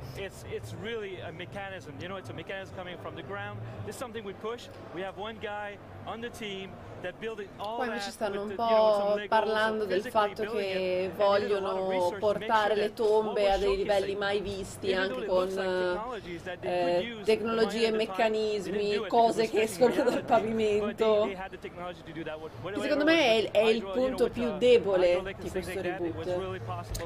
La- Che per me non è un... bombe sì, che- state la cosa un po' più deludente, perché secondo me non c'entrano col gioco che hanno fatto. Però si chiama Tomb Raider il gioco. Però-. Però- Però? Ah, eh, esplica la tua perplessità. Beh, mm, sono una cosa abbastanza iconica di, di Lara. Poi io ho apprezzato il reboot, eh. Cioè, considerati quali, quali sono state le ultime uscite di, eh, de- della serie prima del reboot di Crystal Dynamics, meno male che c'è stato il reboot di Crystal Dynamics.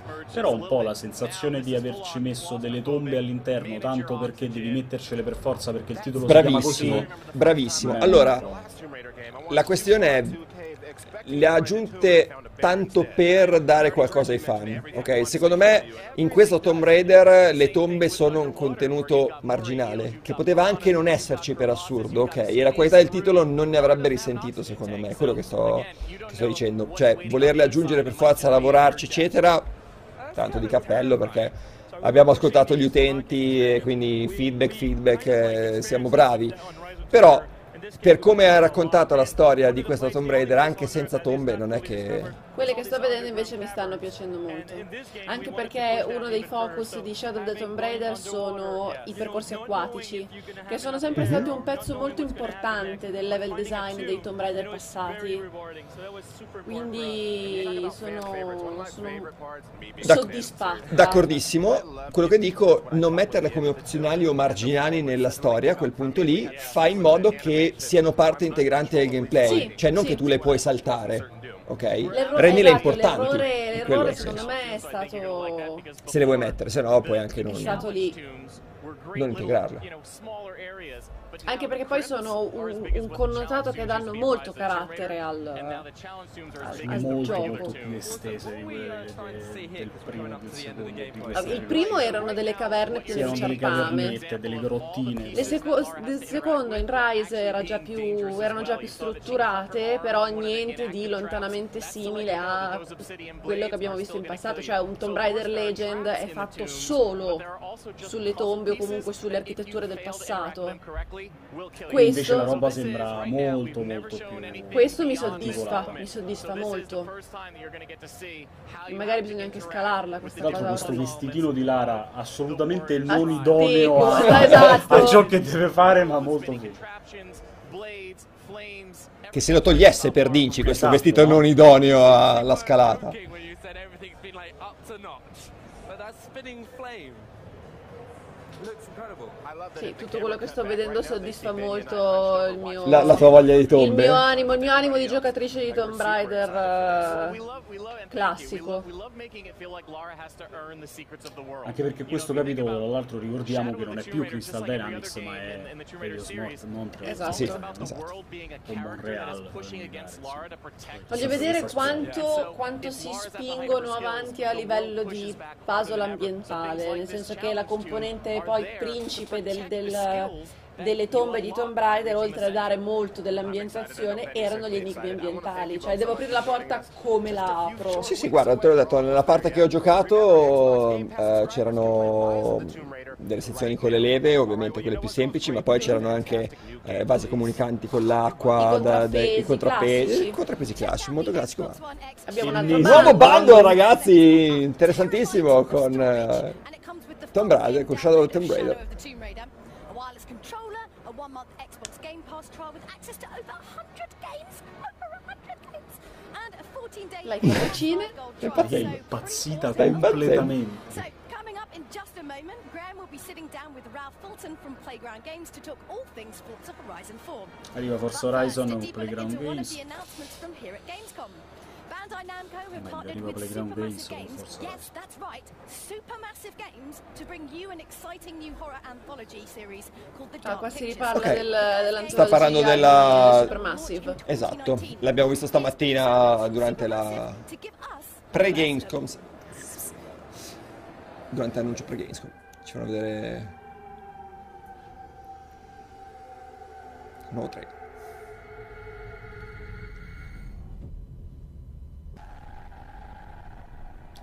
Dark Pictures Anthology. Bello il logo. Sì.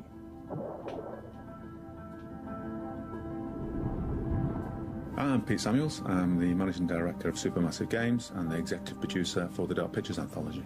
You should have never gone down to that plane in the first place. A me sta cosa della luck. barca in you mare da soli down mi there and it mette makes no difference, un'ansia. but every single thing you bring back has an essence.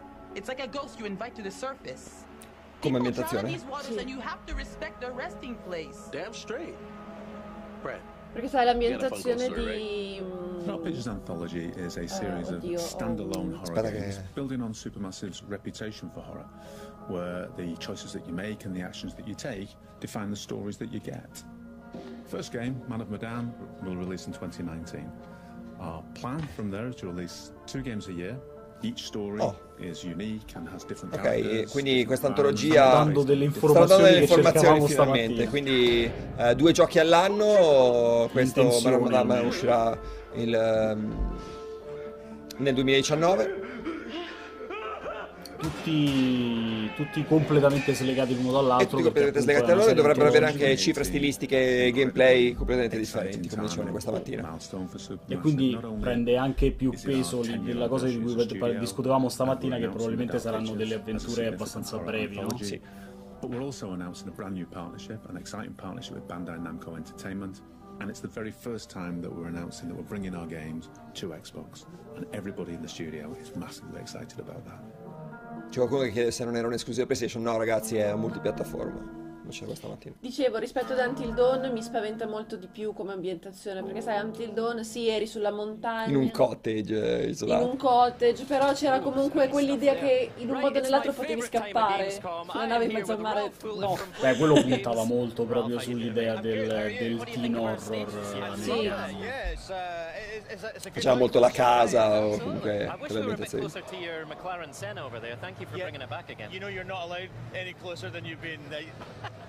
You, re- you know, I new got, rules. I got in at E3 and then got into trouble retrospectively because apparently, like everyone else, was starting to try and get into it. And I was Yeah. like, it wasn't my fault. It's, it's a problem. It's a problem. anyway, uh, Forza Horizon 4, it's coming up very fast now. Isn't it? Yeah, we're on the train now, aren't we? Um, so yeah, we're here at Gamescom. Quindi We passiamo a have For- Forza got 4. uh, a bunch of things that we're we're showing people for the first time, a bunch of things we're talking about for the first time, as well as obviously recapping uh, some of the big things about the game. There's so many big, exciting things about the game. As we talked about at E3, it's in Britain, which is awesome.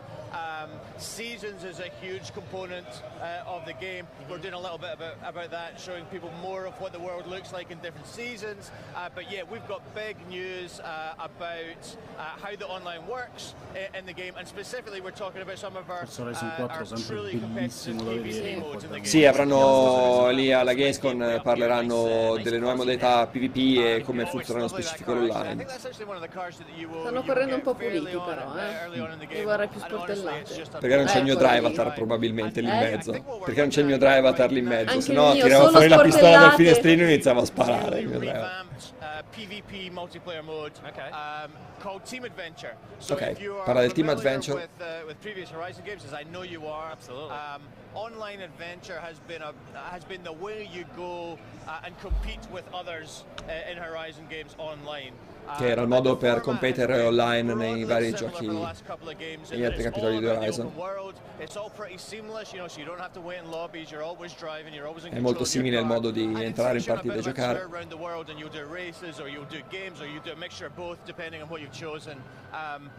Um, that format is great. What we've done uh, this time is, is a couple of things. One, we have made it like genuinely skill-based, genuinely competitive. You know, so the person uh, who is first will be in first. You know, skills doesn't augment that anymore. Clean racing doesn't augment that anymore. So it's a real test of skill. Ok, quindi dice che è un real test of skill, chi è primo è primo e quelli dietro non avranno aiuti come rubber band eh, o, o cose del genere.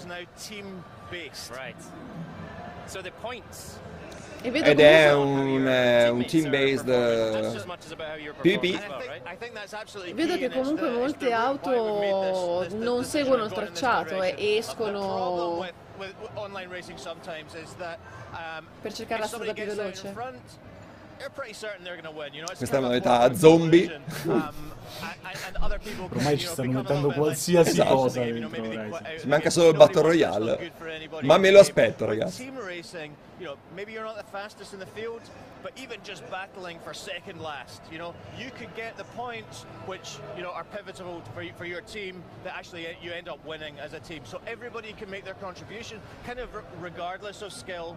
Um, you know, everybody gets to make their contribution and help the team. Uh, Eh, and quando now vieni everything infettato is poi team-based, devi uh, the game. toccare un sopravvissuto Play into that. I the per communication. trasformarlo a tua volta. Che a casa mia si chiama ce l'hai, no? Ce l'hai, è un ce l'hai, esatto. La modalità zombie è ce l'hai.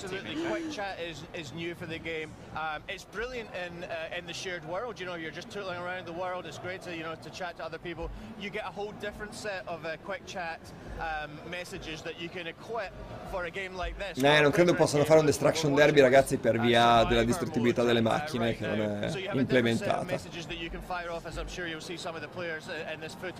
Mamma mia, che Um, bello che just era to Destruction add, uh, Derby, fino a quando non l'ho riscaricato su PSP. uh,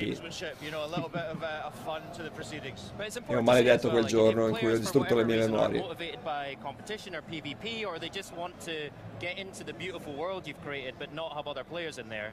they can set it up that way, right? Abs- absolutely, yeah. And I think, you know, we really think about making Horizon as a game for everyone. You know, we have so many different player types, so different, many Ok, quindi loro hanno cercato di I think you're fare un right. There's some Horizon che people that fosse adatto a tutte le fasce di giocatori perché hanno veramente tantissimi player che si affacciano su, su questi tipi di corsa, quindi hanno deciso di inserire modalità eh, play an experience very similar to Forza Horizon 3. You e menu, your world will be eh, quindi uh, rather than real players. Um, and it's as sistemi easy as, you know, e opzioni per eh, facilitare la for you and guida, eccetera, eccetera. um, maybe our internet goes down at home, um, a lot of games they're going to kick you out to the pause menu or to the main menu when that happens. Uh, Horizon 4 deals with it very elegantly, very seamlessly, and just basically transitions you uh, into being uh, in an offline state for as long as your you know your internet is down.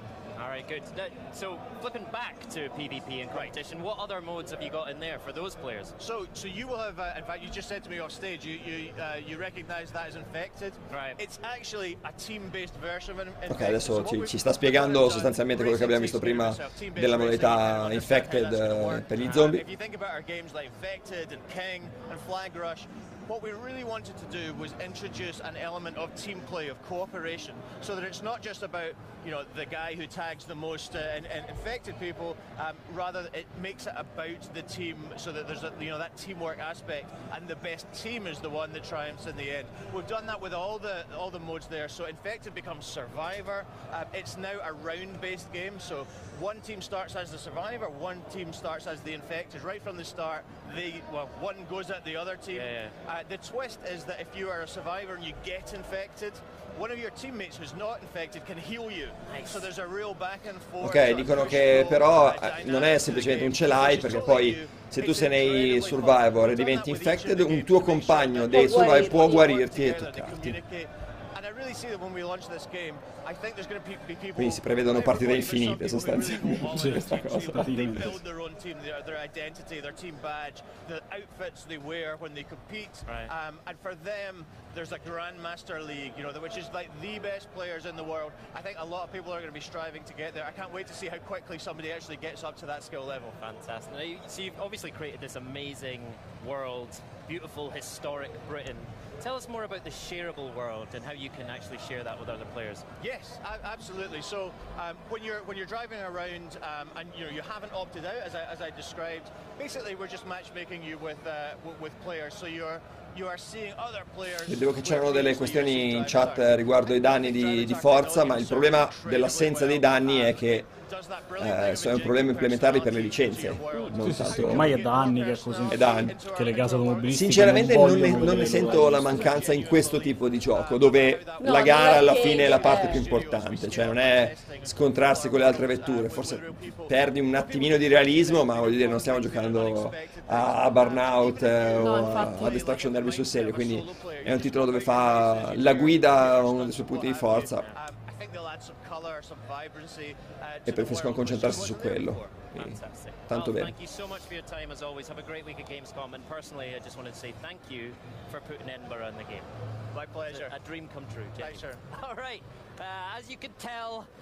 I'm super excited for Forza Horizon 4. Surprise, surprise. So surely there must be a Forza Horizon 4 console bundle, right? Larry? Ok, bundle di Forza Horizon 4 Nelson Il bundle è l'auto. direttamente. esatto.